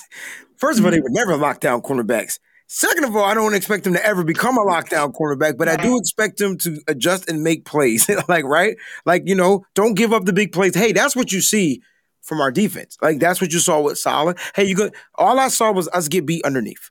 That's not not Saleh like, and like that's all Saleh. That's all Saleh. I didn't see did linebackers blitz any most PG. I, I, didn't. I don't remember seeing any blitzes from the linebackers. I didn't. Rare. I think they were worried about Hockenson. Did you see what I'm saying? And, and so I, I get it. It was let's see what the front the front can do. If they get home, they get home. We're gonna play coverage. We're gonna worry about how, how they chewed us up underneath. Let's just call mm-hmm. it buck. They chewed us up underneath. Matter of fact, I got stats for underneath, and then we'll get to that super super chat. But they like team stat wise, I thought I thought we were good. All right. They had 10 more first downs, not six or seven. Had 10 more first downs. And I'm gonna tell you right now, they were getting first downs all night long. Yeah. We're getting points, but they were getting first downs, right? Mm-hmm. All night long. They had 19 to our 13. They had eight to our six. They're leading. We're three for nine on on third. We didn't go for it on fourth. They went for it tw- uh, they well, five times and they got it twice. Had 84 total plays. But look at our look at the total yards. And that like that right there let me know that the 49ers were getting chunky plays. You got to add in that one joint, you know, from from Jimmy to Deebo. Speaking of Jimmy, played to, in my opinion really good. Um I thought Jimmy was was really good as at quarterback and commanding whatever. And I'm going to for the first time say that Jimmy Garoppolo commanded his team into the to the he was taking he was leading his team to victory to seal the deal, and something happened. All right. right. Exactly. Um, it was it was it was neck and neck, man. Three eleven to three fourteen. We were eighteen for twenty six. They were thirty eight for fifty seven. They clearly did a lot of more stuff. All right. I want to get to the time of possession. I think that's important at the end. They had an interception. Yo, we won the turnover battle, guys. Even though we had a fumble and they mm-hmm. got it, it was one to one. It right. was one to one. All right. Uh, we were sacked once. No, two to one. Who had two? Oh, the, they had the two. Fumble, the we had one. on the first drive. We had an interception. Thank you, Mose. Yep. The fumble on the first drive and then Deebo's fumble. So they got two turnovers. Oh, forgot about that one, even though I just said it happened. Right? Here's the rushing attempts. And this is where we we kind of took over. They started feeding Elijah Mitchell because he was just he was just gone. And here's the key like that time of possession. I got to get rid of that super chat. Can we bring that super chat combo uh, comment back up? Can we get rid of it and then bring it back up? All right, just hold on to it. Um, we were two for two in the red zone. Can we can we give ourselves a round of applause? Oh. Oh, did they ca- did they count Kittle as a fumble too? when no, that can't that couldn't have been a fumble, right? So where's Offside- the third fumble? That that's the fumble. The I guess that must have been it. That's that must have been it. Yeah, that had to be it. So so we they won the turnover battle. They won it when we still won the game. Look at that time of possession though. They had the ball for 11 more minutes. hmm 11 more minutes. And just think, just think that the score should not have been what the score was at, at the end of the game. Mm-mm. You know what I'm saying? Like it should not have been that. Like, and we still, you know, it, it looked like an easy breezy type of win, right? Like an easy breezy victory, man. Kyle Shanahan, Right. like I, I would, I, I'm a okay for him pulling out his guys. I would have been a okay if we had that lane and there were no injuries. He was pulling out guys, let them get a breather, let the young guys come in. But the moment stuff started slipping and, and tripping, I think Kyle would have put those suckers right back in, which is what he did. Which is what he did. I know you were talking about DeMeco Ryans. Can you pull up Denise's comment again, please? Uh, her contribution. We want to give her props for that. Um, I just want to touch on DeMeco. I, I like him. I don't like his. I didn't like the style of prevent defense we were playing, but I've seen worse from Saleh. Like I've seen it before. Like Makoa hit the nail on the head. He he looked kind of like Robert Saleh. I don't think we saw much of DeMeco Ryan's. And I think as the season goes along, because the season we got a long way to go, guys. We want to know we got to win uh, like 16 more games. Okay, we got a long way to go. They didn't give. He didn't give us. He didn't give it all. There were no. And my thing, and my thing is this: uh, tagging on to your point, if we're up thirty-eight to ten, why is the assumption not Kyle went to him and said, "We got a comfortable lead. hmm Go, go to, No, go you- to, go, go to, go to the shell." now you don't- know damn well don't Kyle went up. You you know. You know. Kyle. Kyle went up to him and said, "Look, we, we, we good right now. Don't get him everything. Go to the shell. Save it for next week if we need it." If Right. Kyle Shanahan, and we're gonna hear from Kyle in a second. If Kyle Shanahan told Robert Saleh to start Brian Hill over Keller Witherspoon, I know daggone well he went to him and said, "Listen, man." Let's read this contribution. Shout out to Denise. She gets the air horn. Uh, thank you so much. She says Moses spitting 100% facts. Thank you, Mose, for spitting those facts, man. Fans are losing their minds. Think some fans must have PTSD. The hate needs to stop. I don't understand the hate, and I don't even want to raise my voice to go back to that. I got a few weddings this weekend. I, I, I gotta say my voice, but it is it, it that that is who we are as a people, as a cult, like just just people. Like it's easier to hate than it is to congratulate. I, I, I'm I'm starting to come to that fruition. You know, you know, give people their flowers now, but nah, they want to wait till you're dead, and then they want to be like, oh my gosh, this was the best person. in the wo-" Nah, nah, haters. That's how we are. Um, but we got to do better. And that's my thing. I think I think we're gonna do better. We can start doing better right here on this show too. By the way, and for everybody that's tuned in, thank you. And everybody that's watching, thank you. And everybody that's gonna watch later, thank you. But we can start right now by just being better human beings. And you know, I don't know if any of you guys are believers, but Jesus didn't go around. You know, he just he just he, he was just Jesus. So either you was gonna get with it or you wasn't. He didn't go around promoting it. He just was like, this is who I am. Either you gonna watch and be like who I am, or you're not. Let's be who we we need to be and let other people's follow suit. The world is crazy. I love everybody out there, unless you come from family. That's when that's when it gets crazy. That's when Breezy goes back into the old 90s Breezy. And we don't want that. All right. So let's keep this show going, man. You guys are amazing, guys. I truly appreciate you. Look, look, look, look, look. I, I there's some rumors going around about this doghouse. And we got Brandon Aiyuk and we got Trey Sermon. And are they in Kyle Shanahan's doghouse? Let's start with Peachy. Let's go with Mose and then we'll go with Makoa. I think that I think that they are in Kyle's doghouse. I really believe in that Aiyuk is definitely in Kyle's doghouse. I believe with Trey, I think that uh, he's just not as far along, I guess, as they wanted him to be. Boom. Which means, which means that he is is also Boom. in the doghouse as well. Boo. I'm say it one more time. Boo. Go ahead, Peachy. You got it. That's all I had to say. I'm good. I hear you. I love Peachy. She's, sti- she's sticking up for that Ohio State guy. I, I, and I, res- I respect it. Uh, Moe's Doghouse. It's a real thing. Oh, uh, it, it's definitely a real thing when it comes to Kyle Shanahan. Um, and I heard something earlier. Um, shout out to Vish Kumar. I heard him uh, on Grant Cohn Mondays with Vish.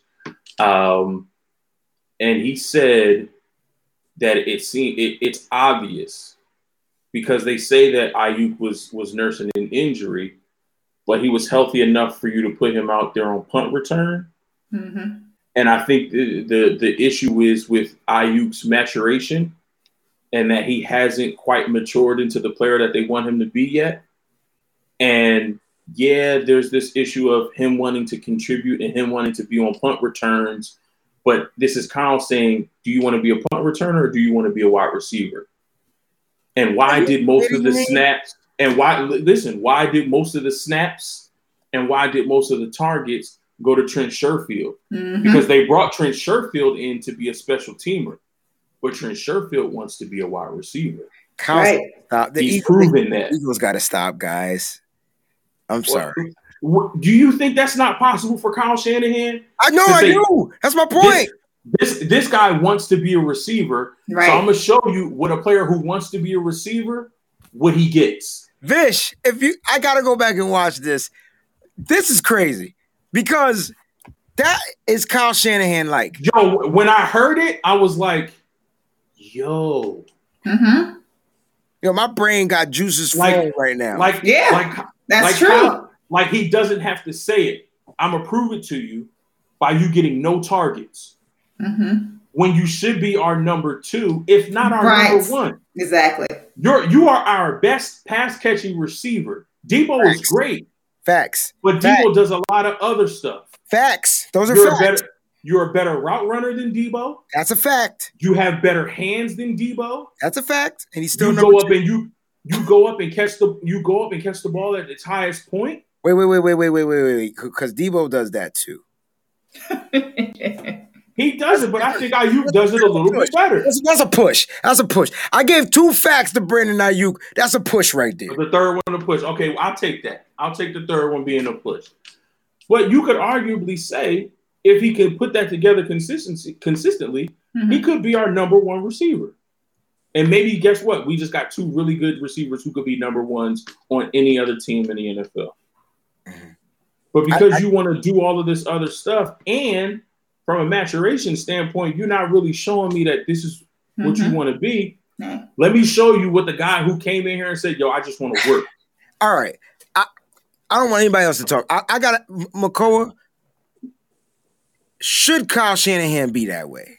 Like, is Kyle Shanahan? Kyle Shanahan is acting very Jim Harbaugh-ish right now. If you don't understand what I'm going with this, should he be that way, or should he just? Is that, in other words, is that going to cripple the team in some way? I don't think it will cripple the team. I just feel like uh, Kyle and his doghouse mentality wants better for his players. I honestly think that. And then for right for Trace uh, Sermon and Brandon Aiyuk, those are capable players, uh, and like really good players. But he wants more dog in him and them, I should say. But I feel like it really depends on how the players react to that doghouse mentality. Hmm. Hmm. I didn't really see that that uh, that the players had any kind of problem with that. I think they're gravitating towards Sherfield. I think that uh, Trent Sherfield said that I want to be a receiver. Hell, I want to be a top receiver on this 49ers team. So he put in the work in the offseason. That's all we started hearing about was, oh, wow, look at Trent, Trent Sherfield out here doing this. and doing that and all this stuff. And all of a sudden, he became a name on the 49ers. Now, you guys watched yesterday. Trey Lance wasn't the only one that was having that chemistry with Sherfield. Garoppolo was having that chemistry with him as well. Then I'm telling you, Trent Sherfield is coming for them spots. He wants one to to be one of the top receivers because he's going to work hard for it. He's going to do what he needs to do. He's already put it in, and it's not going unnoticed. And that's what Kyle is trying to prove. Kyle is trying to say, here's somebody who wants it. He really wants it. He's putting in everything that, that we need him to do and then some so that he can get that. And that's why you got people outside of the 49ers that are are starting to notice Trent Sherfield as well and to make these comments. And I made a proclamation that I believe that Trent Sherfield is going to wind up being one of the top receivers in the National Football League before it's all said and done because he's special. He his his hands are great, his mentality is great, and he's willing to learn and he's willing to get better and better and better. And what you saw yesterday is just the beginning of what Sherfield is going to be like. And Aiyuk needed to do what he needed to do because apparently he didn't. And that's why we're in this position that we're in right now. You always have someone who's looking over your shoulder to take that position away from you, which means that you cannot get comfortable. Kyle has made it known. He makes it known all the time. All these spots are up for grabs. People think that he's just talking, like he's being serious. Like he's going to have the best players out there on the field at all times. It doesn't matter who it is. It does not matter. He is going to have them out there.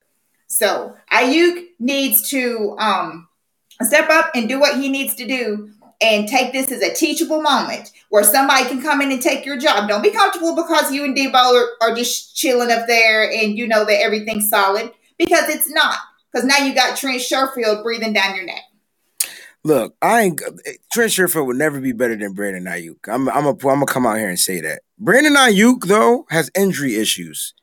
I don't know what's wrong with his hamstrings and his legs, but they just not right. Them rubber bands ain't popping pop properly. And so I don't know.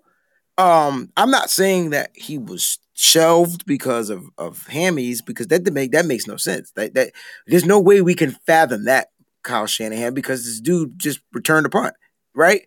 Um, so it sounds and he like, wasn't on the injury report. and, and he definitely wasn't Right. on the injury report, but we do know he didn't really participate in camp either.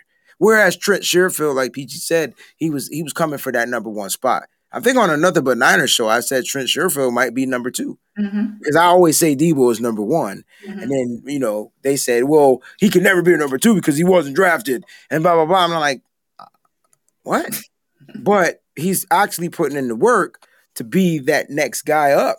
It's next man mentality, right? And so if Brandon Aiyuk isn't ready to go, and so when I say he can't be better than Brandon, I mean Brandon has certain features physically that he can do that Trent Sherfield would never ever be able to do. Catching the ball is one thing, but there's there's different things. Brandon Aiyuk can do different things. I watched him hurdle a guy standing up, like I, I, I in Philly. I, I guarantee you he plays in Philly though.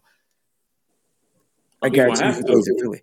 I, He I, gonna have to if he want that spot. But it, and, and if you look at it, if you talk about Kyle and his ego, he does have an ego though. who who are who are the players that are always in his doghouse? Wide receivers and cornerbacks. And, and it's it's the more more specifically, it's the guys that he pound the table for. Because Mhm. didn't he want to didn't he want to trade up for Dante Pettis? Yeah, I hear what you're saying, but there's no Didn't- way you didn't- could compare. he- There's no didn't want way. to trade up with There's no way you could compare. He did want Aiyuk. Here, there's Didn't no he- way you're comparing didn't Dante he wanna- Pettis to Brandon didn't he wanna- Didn't he want to trade up for Trey Sermon? There's no way you can compare Dante Pettis and the I'm not. I'm not. I'm not comparing. I'm not comparing the Production-wise- situation. No, no, no, no, no. Production wise, they're different though. The- no, I'm not comparing the the the player production. I'm comparing the mentality that Kyle has with the guys that he pounded the table for. Yeah, but that that that's stupid because No, it's not because if if if I not you're stupid. I'm saying you? Kyle Shanahan is stupid. no no no no if if I see something in you, if I, if I see the potential in you and I want you on my team because I see that potential and you're not living up to that potential, that's going to piss me off because Yeah, but- I know that you're capable of doing it. But the, but so so hear hear me out. Brandon Aiyuk could have been a thousand yard wide receiver last year. Yeah. Dante Pettis could have never been that. Brandon Aiyuk, we don't know what he's lacking because we don't know what went down in camp. We just know, according to injury reports, he had hammy issues, right? He always has some type of hamstring issue. But we did see him catch some passes in camp, and it looked amazing. Caught something from Trey Lance, Jimmy Garoppolo, whatever. But Trent Sherfield stock just kept going up and up and up Mhm. because when you miss your spot, when you miss time, that's what happens. Guys are looking to come. They're putting in the work, like Peachy said, like you said. They're putting in this work. I just don't feel like Kyle Shanahan. I feel like this is all ego, bro. And at some point, egos got to be checked.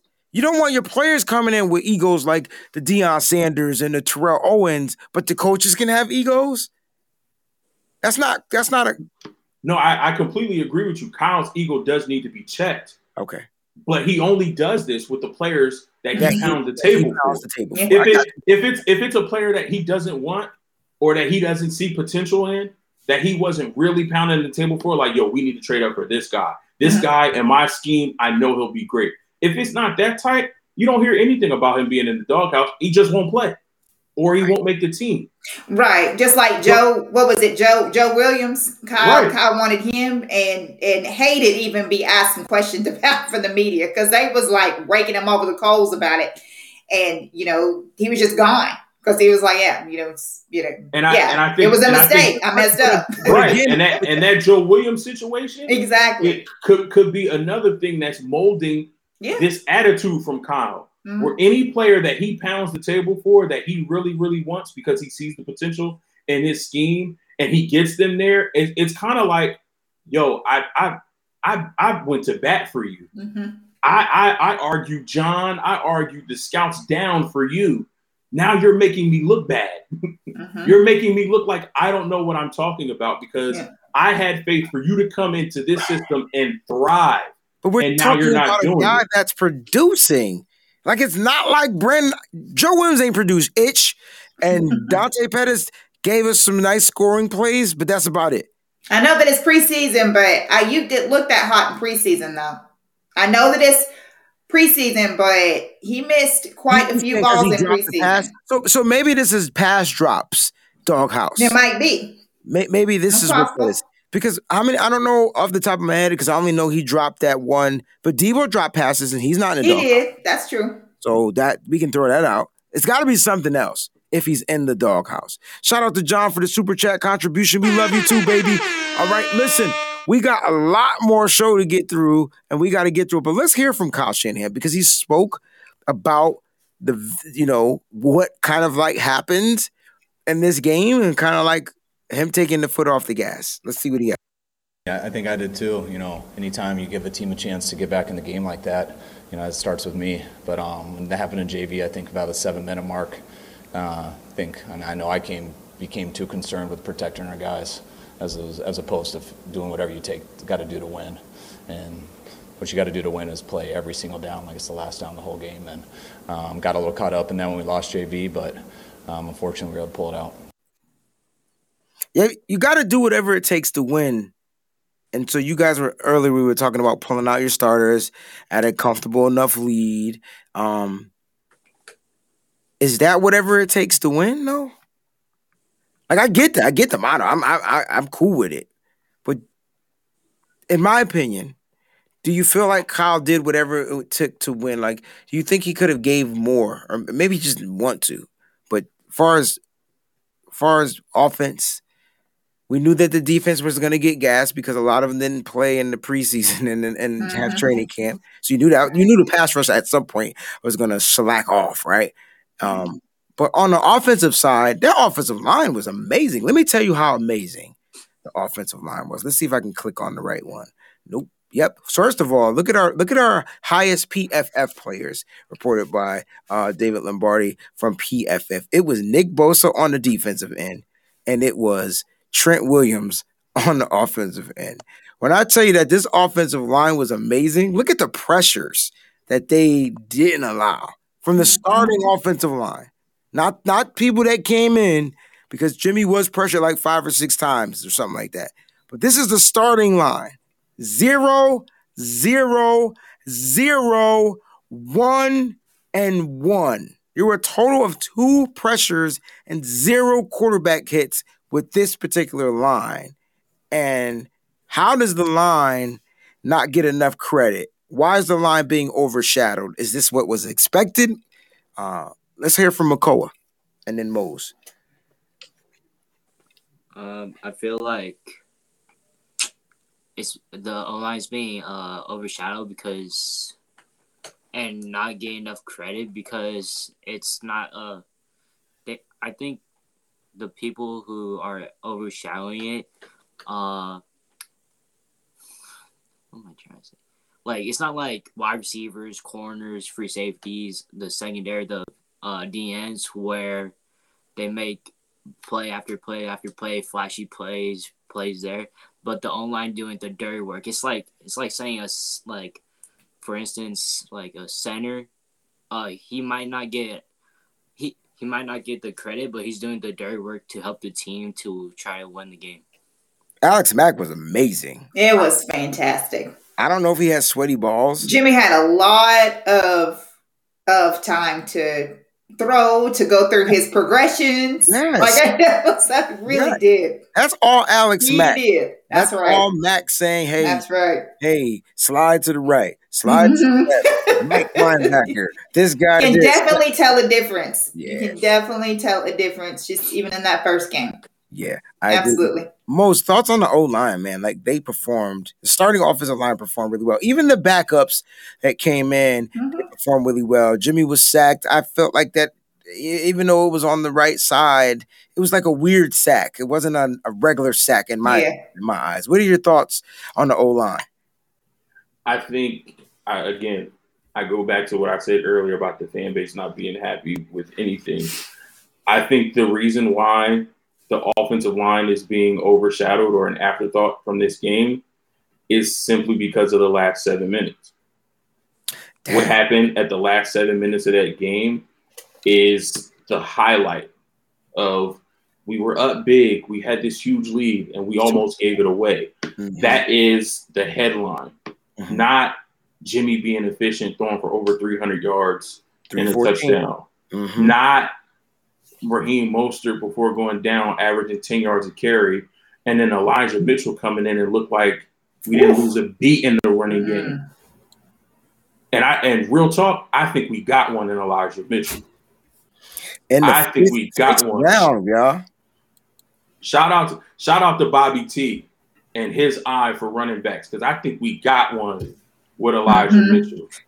Check out what real. Josh Bo says on, on Twitter. 49er sixth round pick Elijah Mitchell is first rookie since the merger drafted in round four later to rush for 100 plus yards in a season opener. All right. Uh, previous high was 96 for a sixth rounder Alfred Morris in 2012 for Washington versus New Orleans with Kyle Shanahan Mhm. as the offensive coordinator and Bobby Turner That's right back. hmm So since you mentioned Bobby, I thought we'd throw him some love, man, because Absolutely. So we got great. one. So I think all of the positives are being overshadowed by seven minutes of football. But this offensive line is is absolutely great. hmm Well, at least they were great week one. Right. And this this is a, a good foundation to build on for the rest of the year. Gotcha. We got this Eagles defensive line coming up on Sunday. We saw what they did to us last year. That's the reason why we lost the game, in my opinion. The Eagles defensive line single handedly took over that game last year against us. Now it's going to be a little bit of a different story with this offensive line as it's constructed. I love seeing that McGlinchey only gave up one pressure hmm because that showed me that he took his craft of being an offensive lineman and not just a run blocker, but also pass protection. He took that seriously in the offseason. Right. As well as putting weight on, he took being a better pass blocker and protecting his quarterback seriously this offseason. So now I want to see it against tougher competition. But if we, like I said, this is a great foundation for us to build on. And I'm excited to see what we're able to continue to do. I agree, man. Shout out to our brother Johnny James Niner Gang. Dude jumped off of Twitch to jump back on YouTube just to contribute, man. We appreciate the love, bro. Definitely, man. We appreciate you 100%. Thank you so much for that. Look, guys, this show is not over. Like, I, I, I feel like there's so much I want to discuss. Um, you know, I have a lot of pressers that I, I, I watched, and they all kind of had the same mean. So we're not going to keep talking about the pressers. George Kittle said the same things. Dee Ford, uh, they said the same things that the head coach said. Deebo started. I do want to show Deebo's just in case y'all didn't see Deebo's. I have a clip from Deebo's, and I think it was like the funniest of them all. Usually Deebo's not a funny guy, but there was 12 seconds of it that I just thought was uh, was funny. Here, check it out. I actually asked the team like, how do we feel about the win, and nobody said anything because at the end of the game, like we just gotta we just gotta finish the game like we started, and then uh, I'm glad we got the win though. He said that Kyle Shanahan asked the team how do they feel about the win. What a question, coach. Uh, and and and they no one said anything. Like I started off the show, how did y'all feel about the win? And we went negative the majority of the show. Like it was just like like it was nothing really good to say about it, even though it was a win. We got the win. Mm-hmm. We're good, we think, but we got some stuff we need to address. the first thing Mo says, look, I need to get some stuff off my chest. Like and there's nothing wrong with that, right? There's Right. nothing wrong with improving to be better. I always try to locate my flaws first. I want to correct my flaws. I'm good at what I'm good at, but let me see where I messed up so I could be mm-hmm. better. And so I feel like that's the player's mentality. So uh, shout out to us. Now, before we get off the show, we did a poll, right? And the poll was who deserves the game ball? I'm not sure who y'all voted for if you voted. Uh, I do want to hear who y'all voted for on the air. So let's go with Peachy, then we'll do Makoa. Um, if you didn't vote, and then just pick a player, and then we'll do Mose, and then I'll, I'll close it out. So was it Dre Greenlaw, Elijah Mitchell, Jimmy Garoppolo, Deebo Samuel? I voted for Deebo. You voted for Deebo. All right. Enough self-explain. Right. We understand. Mhm. Makoa, uh, if you didn't vote, who would you have voted for out of those four? I would have um, voted for Jimmy G just because uh, he played a hell of a game and he showed me um, he cannot just uh, hand the ball off. He can pass it to Deebo. That got him to, um, and um, he really played an all around good game. I agree. I agree. Even though that pass was underthrown a lot, it was Mhm. severely underthrown. That was a bad pass. I It was was great catch, though. Great Yeah. catch. Great catch. Uh, Yeah. Mo, that's why I said Deebo will be locating the ball. Might not be at the highest point, but it's a point. Damn it, he be finding Right. the ball. Uh, Mose, who who did if you voted or if you didn't, who would you have picked off of that list? Elijah Mitchell. Elijah Mitchell. I love it. I love He it. kept And- he, and- kept he kept our running game fresh. Um, he was he, he picked he had that one big run. 38 um, yards. Yup, and then he was still able to you know find some holes, hit the holes, um, and I think that opened up that kept our passing game open. Mm. So even late in the game when Jimmy needed to, to hit a, a pass, um, he had room to do so. He had room to find Deebo nine times. He had room to find Kittle and Sherfield, and uh, he was able to, you know, hit some early passes. But he was able to continue to do that because this Detroit Lions team couldn't stop our running attack. So for Elijah Mitchell to have to come in, um, he didn't play much as far as a running back in the preseason. So for them to Mhm. right injury, so for them to sit Trey Sermon and then Mostert get hurt as early as he did, for Mitchell to come in and run that way, I definitely have to give him the game ball because that, that's the epitome of if you stay ready, you ain't got to get ready. I hear you, man. Uh, I just want to show the, them out there some love, man. They've been showing us love all episodes. So let's, if there, if their stuff pops up on the screen and you see something you want to chime into, be sure to chime into it. We got like 15 more minutes on this show. Uh, you know what? I voted for Dre Greenlaw because I felt like that interception touchdown was what turned the game and allowed us to go on that kind of let's take this game over lead. We took the we took the ghost, the life right out of Detroit, right on that interception and the pick six. Like I felt like the Dre Greenlaw uh, should have gotten that. Um, I, I felt like he should have got more votes. They didn't show Dre Greenlaw any love, and it's probably because he didn't finish the game. I get it. He got hurt with a groin injury, so I don't think he even played in the second half. But I tell you what, like he played and that and that right there, Greenlaw was all over the field. He had he, he was all over the field. I see some people saying um Al-Shaair. Hey man, Al-Shaair got hurt and I got scared. Cause I was like, Mhm. nah, linebacker, dog. I I don't want to see Gerry play on this defense, y'all. Mhm. No. no. I don't even know why he's on the team. He's he, he- like all I kept saying is Nate Gerry's about to get called up from the practice squad. You know what I'm saying? I was like, no, no. Um, John saying, uh, a confident Jimmy G, all four quarters for me. Yeah, yeah. Mhm. Jimmy, Jimmy was pretty confident. I mean, we saw a lot of handoffs, um, but you saw a lot of good third down throws. Right. You know, third and sixes, third and nine. Like he was completing some nice throws, throwing nice balls. The last play from Jimmy was immaculate. I, Yeah. Yeah. it didn't look like he wanted to throw it, but when he threw it, it was a dime. That was bright. Mhm. Deebo catches it, Oof. and then Deebo fumbles it. And see, he has to he has to know better in that spot. Heck, You Right. never ha- you never carry the ball on your inside arm.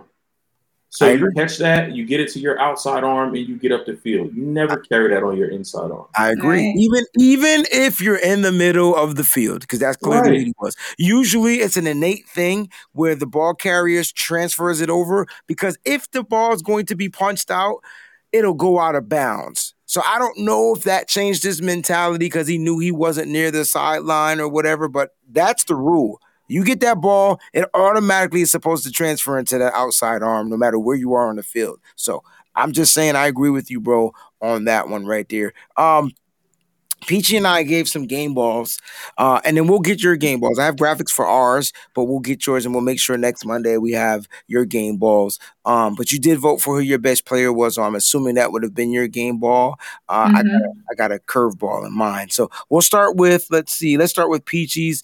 Uh, Peachy gave uh, week one uh, nitty gritty Niners game ball goes to Deebo. Who? Deebo Samuel, man, this dude had nine catches, 189 yards, would have had more, uh, but he fumbled. Uh, one TD, the 79 long joint, 12 targets. So he's like, he caught nine out of his 12 targets. Um, anybody disagree with that? Uh, like, do you have somebody different? Mose, Nicole? I don't have it on top of my head now. Who would have been your game ball? Oh, me. Oh, sorry, sorry. Um, I would have had gotten to. I would say Jimmy G. Or- Yeah. yeah. That's a good Uh, one. Mm-hmm. just because uh, if you don't have a quarterback just like that with uh, mentality that he uh, played and shown us, then we probably wouldn't have won that game. But It's he, it's he- crazy how the 49ers rarely lose with Jimmy Garoppolo. Like I, I, I it's No, a, no. it's an amazing stat, yo. As bad as Jimmy Garoppolo is for us, meaning as bad as he just can't do some things, but the things that he can do when he has time, he does well. But it's amazing, right? Uh, so Jimmy G gets your game up. Mose, did you have anybody different? Yeah, I probably still go with Elijah Mitchell. Yeah, that that rookie was running, man. Baller. Mm-hmm. You know what I liked about him the best, though, the most? His finishes. Yes. Even when you saw him get tackled for a loss, he crawled and rolled over and got yards. You can't teach that, my guy. Mm-mm. This dude is tiny. You know who he reminds me of, and I don't think he's this small? Darren Sproles. Say? Oh, okay. Who was you going to go with?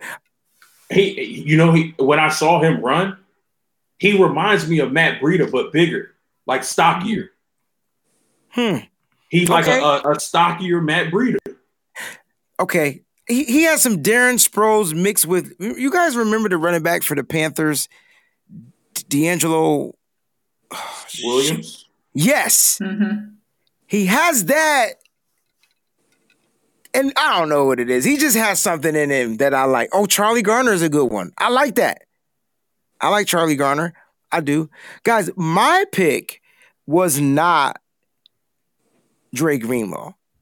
My pick was a different defensive player.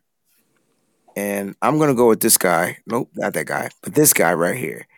Number 55. He only played about 30 Okay. something snaps, but when I tell you these were the most effective snaps that I've seen for a guy that shouldn't be playing football ever again, because that's what everybody said. They written That's him off. right. they wrote him off. They wrote him off. They really did. They- wrote him off. not only did he start like playing the game, he, like, he finished the game. Like like he finished the game. He got a sack. He also got the pressure for Jared Goff to throw the pick six to Dre mm-hmm. Greenlaw. And I believe if my numbers is right, he had five to six pressures on his 30 snaps. I think that's an alarming rate if you do the math.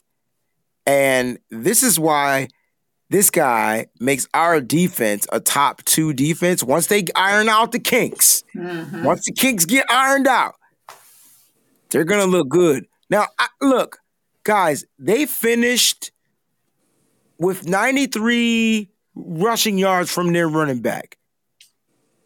Would you say that's a successful day, Mose, Peachy, and Makoa, or not a successful? Their running backs only finished with 93 yards. Is that successful for the D line or unsuccessful?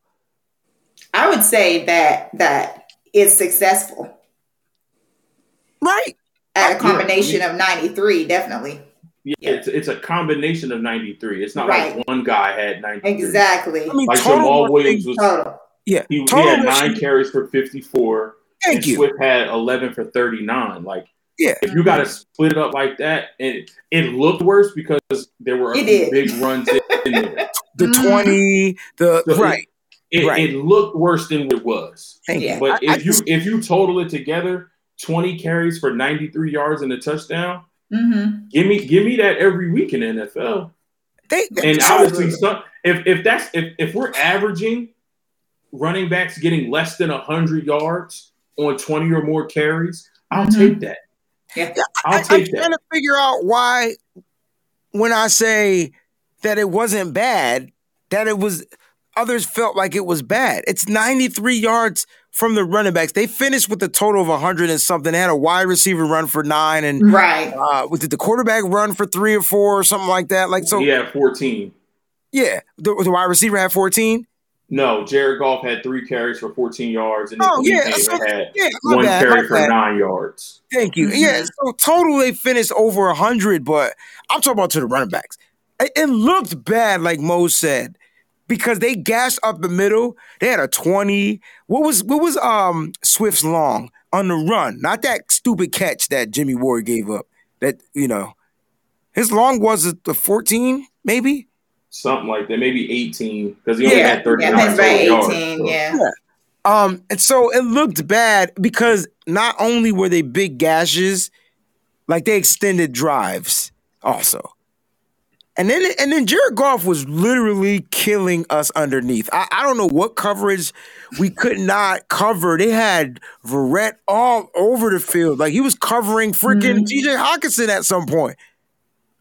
I'm just like, wait a minute. Like they they did their thing. They did their thing, but we still were dominating the Lions. Let's get to the goods. We were dominating the Lions for let me do my math. I would say minus seven minutes. So seven minus 60. 50 plus minutes. I still can't do the math. We were dominating for 50 plus minutes. This is where the PTSD came in because of the Super Bowl. That, that's what happened. That's what that's what they started to see. Mm. They started to, a week one game comparing it to the Super Bowl, but they don't care about the week one. It was the situation. And that's Yeah. what started to happen. We started to get into this trance like, oh my gosh, Kyle's about to blow this again. He blew the Super Bowl with the Falcons. He blew the Super Bowl with the 49ers. He's supposed to blow week one, too. I get it. I get it. I want to shout out to my brother John. I mean, Sean. Sean, super chat. What up, fam? Kyle either needs to learn to be merciless or better time game management. Is the new corner good? You think our safeties, safeties and front seven can make up for the corners. Is Mostert is Mostert real? He had a bunch of questions. We're gonna answer all his questions before we get from this contribution. We're gonna leave this contribution on here. We're gonna answer all his questions. I tell you what, Kyle either needs to learn to be merciless or better. Peachy, you take that. Kyle either needs to learn to be merciless or better time game management. Nope, I actually agree with that. I think that he does need to to still work on his um, game management. His timeouts, for instance, that was pretty crazy time to take timeouts yesterday. Yeah, I wasn't I wasn't feeling those. Okay. All right. Um uh Makoa, you take the next one. Is the new corner that's Dre Kirkpatrick, um, is is is he good? Or, or do you think the safeties in front seven can make up for that? We'll uh, and then we'll give the Mostert is real to most. So talk about the secondary. Um, I feel like the secondary, our safeties will be like good enough, but I don't. I gotta see what we have to do in practice and stuff. Uh, for the newcomers, especially Dre, uh, Kirkpatrick, and then Josh Norman's been here for a few days, and um, but and then the rookies that have been with us since uh, the start. But I feel like the front seven would make uh, a help, but um, it wouldn't last like all game. I would say. I agree. Y'all can say what y'all want, but this brother right here is balling out. And I'm not going to throw shade on Deommodore Lenoir because for some reason, I, this might be the steal of the draft. We talk about a fifth round pick. All right. Deommodore Lenoir, nearest defender per NFL generation stats 55 coverage snaps, four targets, one reception, and no, I don't even know the yards allowed because we got the comment in here, but it was it was minimal. Like this dude is balling out. I did want to scaffold and say, hey, we gotta we gotta see what he's gonna be like against a Hopkins or or Fitzgerald or you know you know which I don't expect him to play great. I, am I, am okay with that. Like I I I don't. I'm sorry. I, I he's a rookie and they're not, and so I expect him to try to take advantage of him. I expect the quarterbacks to see that. Mm-hmm. But if he does, hold that down. Shoot. The 49ers, man, the 49ers would have a pick that they can say was well worth like they did they would have just they they would have won the draft. They mm-hmm. they won the draft. Like if you can get a fifth round guy for one that's starting right now, due to whatever the circumstances is, doesn't matter, and comes out and balls out against the elite receivers of the NFL, man, mm-hmm. sign that kid. Give him his extension now. Like, give it to him now. All right, Mose, we talked about this a little bit, but is Mostert real? Like, is is he real? Is is the situation real? Like, like what? Like, just just just end the show on Mostert. Yeah, I'm trying. I was trying to understand what that question is. Like, is you. he real as like in a in a player? I mean, when he's healthy, absolutely, he's real. Mm-hmm. Is is the injury that he's suffering real? And has he shown that the propensity to get injured? Absolutely. Every year he's been with us, he's missed time in the regular season for whatever injury, whether it be knee, hamstring, the broken forearm. You know, you know he's showing that he's brittle. Um, so I think if we can get a healthy Mostert, he's absolutely real. He's he started this game off two for 20, and he could have went for 200 yards this game. he really, he really could have went for mm-hmm. 200 yards this game easy. Yeah. My fantasy so, about to be lit, y'all. I'm telling, yo, I put him in as a late start. When I see him, did you see him hit the holes, y'all? Mm-hmm. It was like it was like just lightning. So, just so much burst. It's just like it, it. If you blink, he's gone, and he's already through that. So yes, he is real, um, but so are the injuries.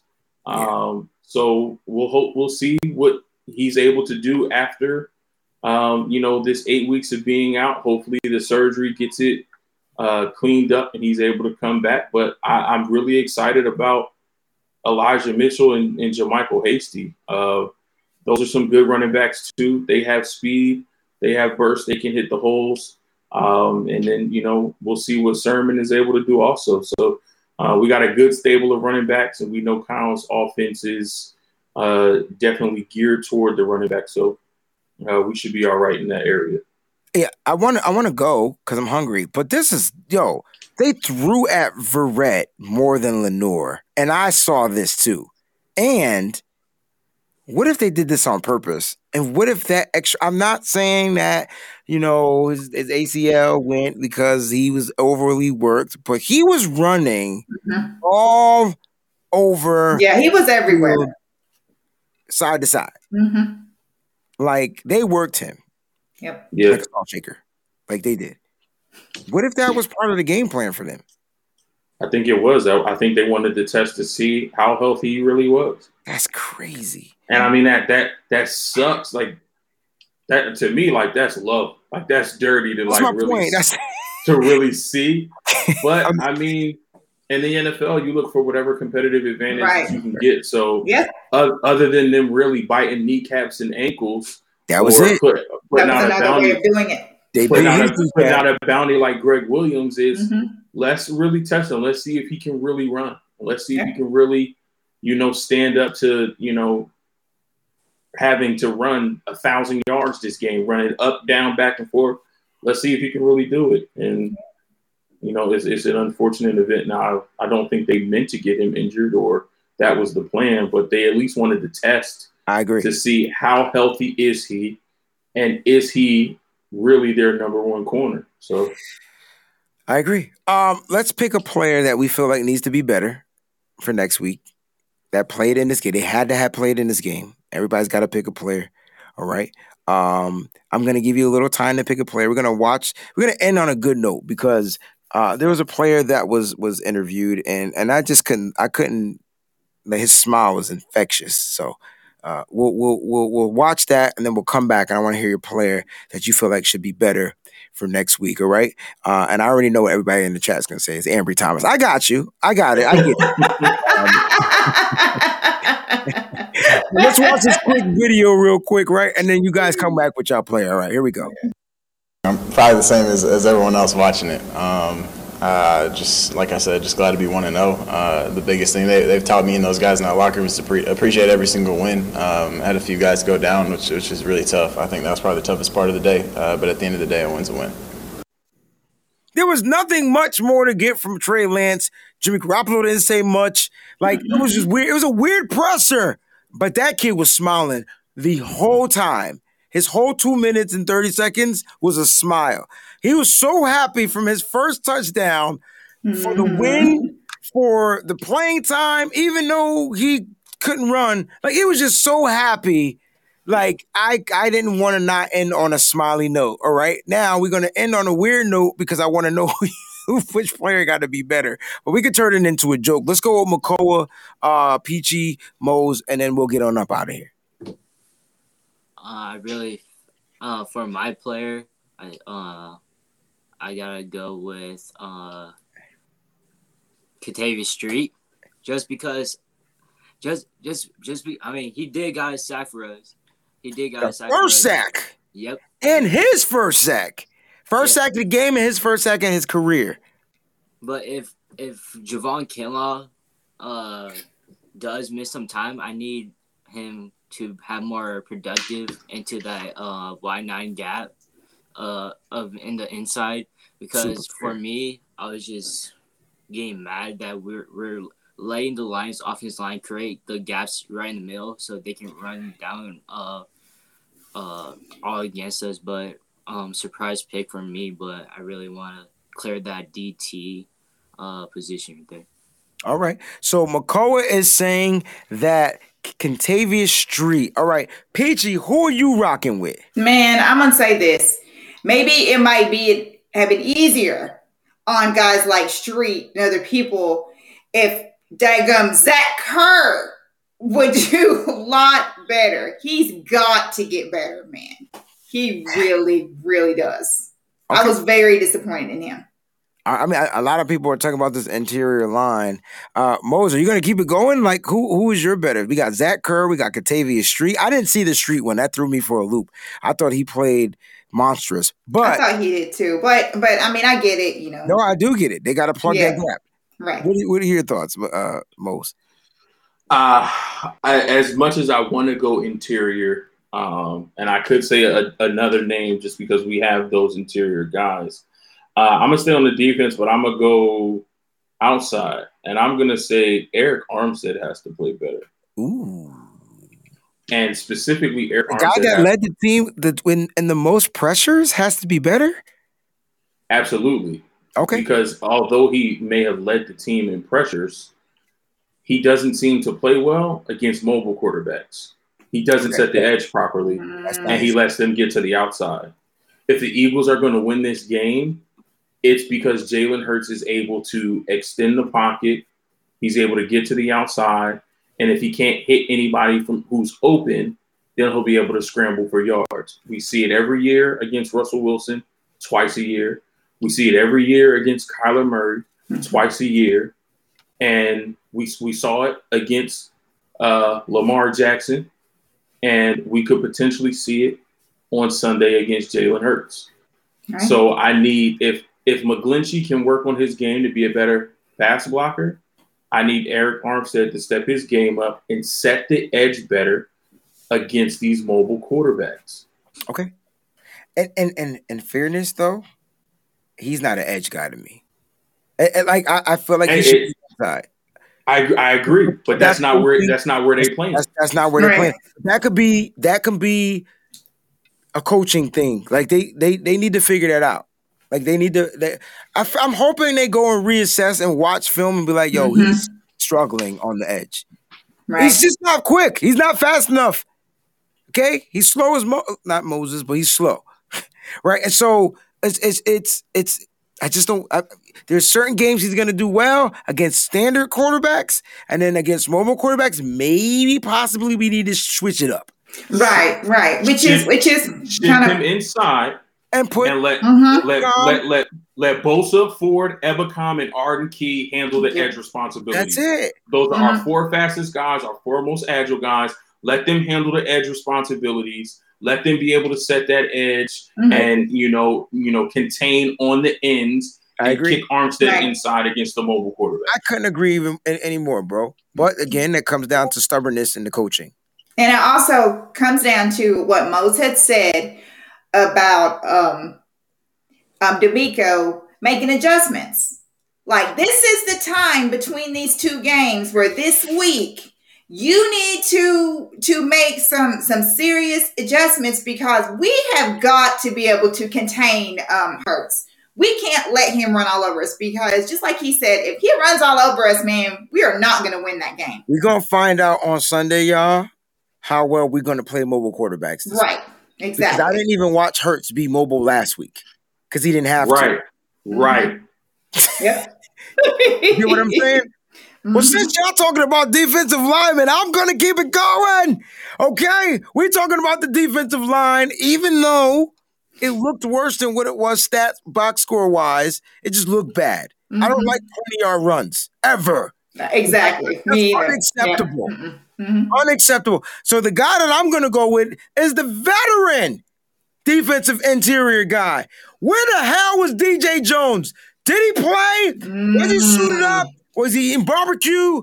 I don't know. Right. All I know was he wasn't on sizzling Sunday, and he sure enough didn't show up Sunday and you know in the game. Like he wasn't there, and so that's a guy who also is more of a pass rushing guy, but he's pretty damn good against the run.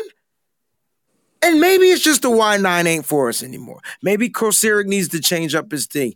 Big- Bump the line. Our linebackers aren't big anymore. Like they're they're they're they're, they're faster, quicker, better pass coverage guys. They ain't trying to plug them gaps. Like you put if a center gets out on them dudes, they go they going bye bye. Let's just call it like it is. If anything, I would think Azeez would be the better Mike linebacker in in in this zone in that wide zone because he's just a bigger back who can probably shed those blocks better. Not no shade toward Fred Warner. This is not what he's not better than Fred Warner. DJ Jones had an 83.7 PFF grade. Hell, I don't know how they grade. I just know he I don't didn't even know what up. they did because he barely he showed up on anything. Yeah. None of y'all knew he played. So Right. we all watched the same mm-hmm. game. but but I, but I, I but listen, I think it's like we talked about earlier. I think it's perception versus reality. Okay. Because it because it looked bad, we thought that oh they must have just stunk to join up. I mm-hmm. got you. But I at, but you. at eighty three point seven grade, I mean, okay, Yeah. I didn't listen. I didn't I didn't expect that to be his grade. Mm-hmm. Absolutely not. I didn't even know he played, guys. I didn't either. I didn't know to um until today until I looked on there and his name was on there and they said he played. I was like, I mean, I knew he wasn't hurt. He wasn't on the IR, yeah. but I didn't know he. I I, I couldn't find him. Like I, I I saw Street. I saw just about every other lineman we own, and I didn't see anything. And so, look, guys, it's going to be better. I just think he has to be a little bit better, be more prominent. Uh, you know, he is one of the best interior linemen in the Yeah. league. Zach Healthy. Kerr, Zach Kerr had a forty seven point seven. And and of course he did because he needed it. He was horrible, horrible. Yikes! Yikes! Well, I'm sticking. I'm sticking with my guy because I ain't see him on on the thing. I'll go back and rewatch the game when we break down the game, but I ain't see him. So, uh final thoughts, man. Let's get on up out of here, man. We had a great, wow, two hour show. Shoot, I'm scared to put this on a podcast for people to listen to. They're gonna complain about it being too long, but I don't care. Again, shout out to our brother Sean for the super contribution. Dontae Free TD Johnson needs improvement. If you go back and rewatch the show, Sean, look, dude, we spent the first 55 minutes on Dontae Johnson, bro. We held no bars, man. We was straight gritty on that guy, man. We got down to it, bro. I Mhm. promise you, man. I Also, know. uh, Miss Debbie says, shout out to Mose for his menu on Super Sunday. Mose, we waiting for those pictures, brother. I didn't. I, I didn't send them to you. Not to me. I sent them. I sent them to Peachy, didn't I? I don't know. Did Did I get them? I'm trying to remember. My bad. Hold on. I may have got them. She was It's drunk possible. before the game, so apparently she didn't get the drinks. She I did could've one those beef and broccoli I- drinks I had on the show. I sent. I sent them to you on Twitter. Yes, you did. I see them right now. Yeah, I was I was loaded. I got it. Me? I was, Yeah. I was about I to I got it. I will. Yeah.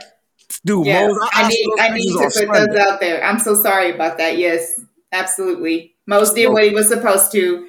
Um, that was my fault. Somebody had out there that Don't that try to get away from it being your fault. Let's let's let's own up. Let's let's give it to her. Like it's your fault. You messed up, and let's give it. No, I'm just playing. Go ahead. Somebody had what?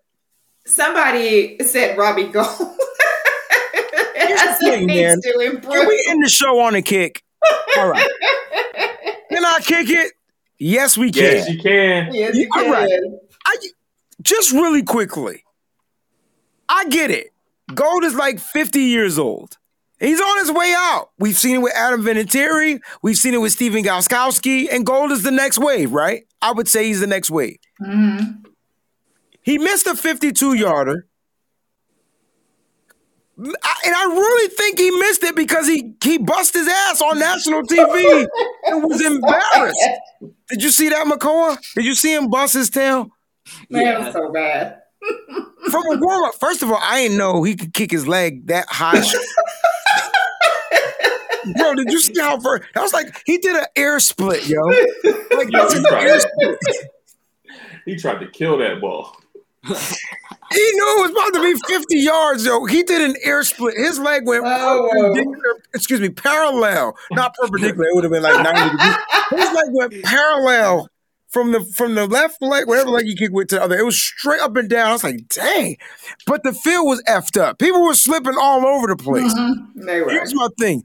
Do you think he would have missed that kick had he not busted his tail? I know it was a 50 yarder, but let's be real. Would he have missed that, yo? I don't know. Yeah. Yeah. He's 50 50. Yeah. He's 50 There it is.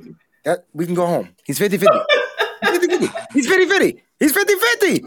First of all, stop giving him 50 yard field goals to kick. That's right.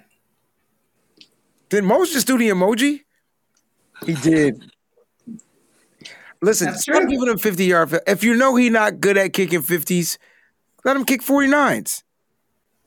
So at the end of the day, you're going to get a 50 50 50 yard field goal kicker. It's one's going to go in, one is not. Two is going to go in, four or not. Three is Right. going to go in, six or. He better not be kicking six 50 yard field goals in a game. Oof. Lord, no. And I tell you what, if y'all play fantasy football, I think he was tied for first place for kickers. He was on the team, too. man, it's gold, guys. You live with it. You, y'all, man. Right, uh, right now, I don't think kicker exact Dolomite exactly same distance, same hash mark. This time a different result because he didn't bust his tail on national TV. I think he was embarrassed. Oh, wow. but Mose hit, hit the nail on the head. He's 50 50, guys. He was 50 50 last year from 50 yards. He's a 50% field goal kicker from 50 at the age 50. I know. and and he he could be like he could be like um some some kickers that were released today, like Badgley from the Titans. Wait, did Zuerlein get released? No, I don't. Um, not that I know of. I heard they brought in a kicker in Dallas, though. Oh yeah, yeah, they probably did. Um, but Badgley got released um, from the Titans because I guess they're blaming that on him you know, the way the Titans looked yesterday. Okay. You know, Derrick Henry couldn't rush the ball. Mm-mm. Okay. First of all, and, and Taylor Lewan couldn't stop Chandler. Nobody. Bro, when I saw Ian Rapoport or, or Adam Schefter, excuse me, post a picture of a blank check, I had to go back and figure out why. I ain't scared of no damn Chandler Jones. I tell you right now, I ain't scared of him because he's gonna come to the best. He's got to get that on a on a great offensive line. But Taylor yeah, Trent, Trent, Williams ain't no Taylor Lewan. You, you right. know what I'm saying? Like now he might get it on Mike McGlinchey. he's got to go to the other side. They go no, they move him. They move him around. Yeah. They hmm. move him around. Guys, I can't wait till we have to talk about the the division the division games. Boy, I'm gonna say this, and I'm gonna leave the show with this, and we're gonna get up out of here, yo. The NFC West ain't nothing to with. Like this year, best division in football. Game, but I told y'all Matt Stafford was gonna be that dude, and y'all told me Matt Stafford was trash. That boy's cold. Shit out of everybody that said that. Nah, uh, it was it was against the Bears defense. The Bears defense is good. Don't come at me and tell me they D not good. They got a good D, demos. Pause. Can't say that like that. Their defense is legit. That's what I mean. Their D's huh? legit. You don't think their D's legit? No, not no? anymore. Okay. Nope. All right. I, I, I think their defense is pretty decent. What did what did Khalil Mack do yesterday? The Rams. They, it's just the Rams were better. Who who are they, who are they corners? It doesn't matter. Because they got rid of Kyle Fuller. They got rid of Kyle Fuller, and that was stupid. They should have paid him. And now they're trying to get people back. They're so stupid. The Bears are just a dumb organization. That doesn't right. mean that their defense isn't. I think their defense is, is the good. Their offense, their offense wasn't as trash. Dolan Night, it really wasn't. Like, I think who's their quarterback? Andy Dalton had same stats. He had better stats than Matthew Stafford. He just had that one stupid pick in the red zone. I don't know, man. The Rams looked good last night. Matthew Stafford was airing the ball out. Kyler Murray was airing the ball out. Did he have four touchdowns yesterday? Mm-hmm. Five total because he had a rushing one too. Five. Against that trashy um, Titans defense. What, is the Titans defense really trash? I didn't think they were. That's how I feel about the Bears. Exactly. I know that that Titans no, defense the, looked really bad yesterday. The, the, the, Titans defense got better players. Okay, they they they weren't better less yesterday. No, they, really no, they looked they looked mm-hmm. terrible yesterday. Mm-hmm. We can all re- just say Russell is going to be Russell until that cat retires. Right. That just yeah. like, in my opinion, mm-hmm. and I mm-hmm. know everybody loved Patrick Mahomes, but Russell is the best quarterback in the NFL. That's just my opinion. We could have this conversation on another show. I just think Russell gives you the best of everything. It's just in my opinion. But Patrick Mahomes looked good. Yeah, there were some great football games yesterday, but the NFC West is crazy, y'all. And so I'm not saying that the 49ers can't dominate it, but right now I can't tell which is the best team. Right. Oh, it's, no, it's, it's going to be a dogfight. Okay. Oh, it's going to be. Yeah. And honestly, I, I, I could see the Super Bowl winner coming out of this division just hmm. because of the hell that they're going to have to get through. They're going to be so battle tested by the by the end of this season that whoever yep. comes out of this division and makes it through the gauntlet, uh, the the the playoffs, is probably going to be the team that that wins the Super Bowl because it's going to be a fight. I agree. I agree, time sent. Listen, everybody that was tuning into the show, thank y'all so much for tuning in the nitty gritty Niners. Listen, if you didn't already hit that like button, please give that like a like. Make sure you give it a thumbs up, man. And we do appreciate if you guys are going to comment. And if you're not already subscribed, which I'm hoping you already are, but if you want to get your mama, cousin, uncle, baby, sisters, uncle's roommate subscribed to, just go sign into all their accounts, subscribe to the joint. Make sure you get in there so you don't never miss an episode. We're going to be back, I believe, either Wednesday or Thursday. Breezy got a crazy schedule, so you might see Peachy and Mose. You might see Mose, Peachy, and Makoa. I don't know, but some stuff is going down this week, but they're going to bring you the fantasy football picks this week. So make sure you tune in to Wednesday or Thursday night. And then on Sunday, we will be back for another episode of Sizzling Sundays, guys. Thank y'all so much for tuning in to the show. Peachy, Mose, Makoa, love y'all. Keep it nitty and keep it Gritty. Gritty. Oh, they said it in sync. We out. Thank you so much for tuning in to the podcast. Please follow and subscribe on twitch.tv backslash Wayne Breezy. Also on YouTube, YouTube backslash Wayne Breezy.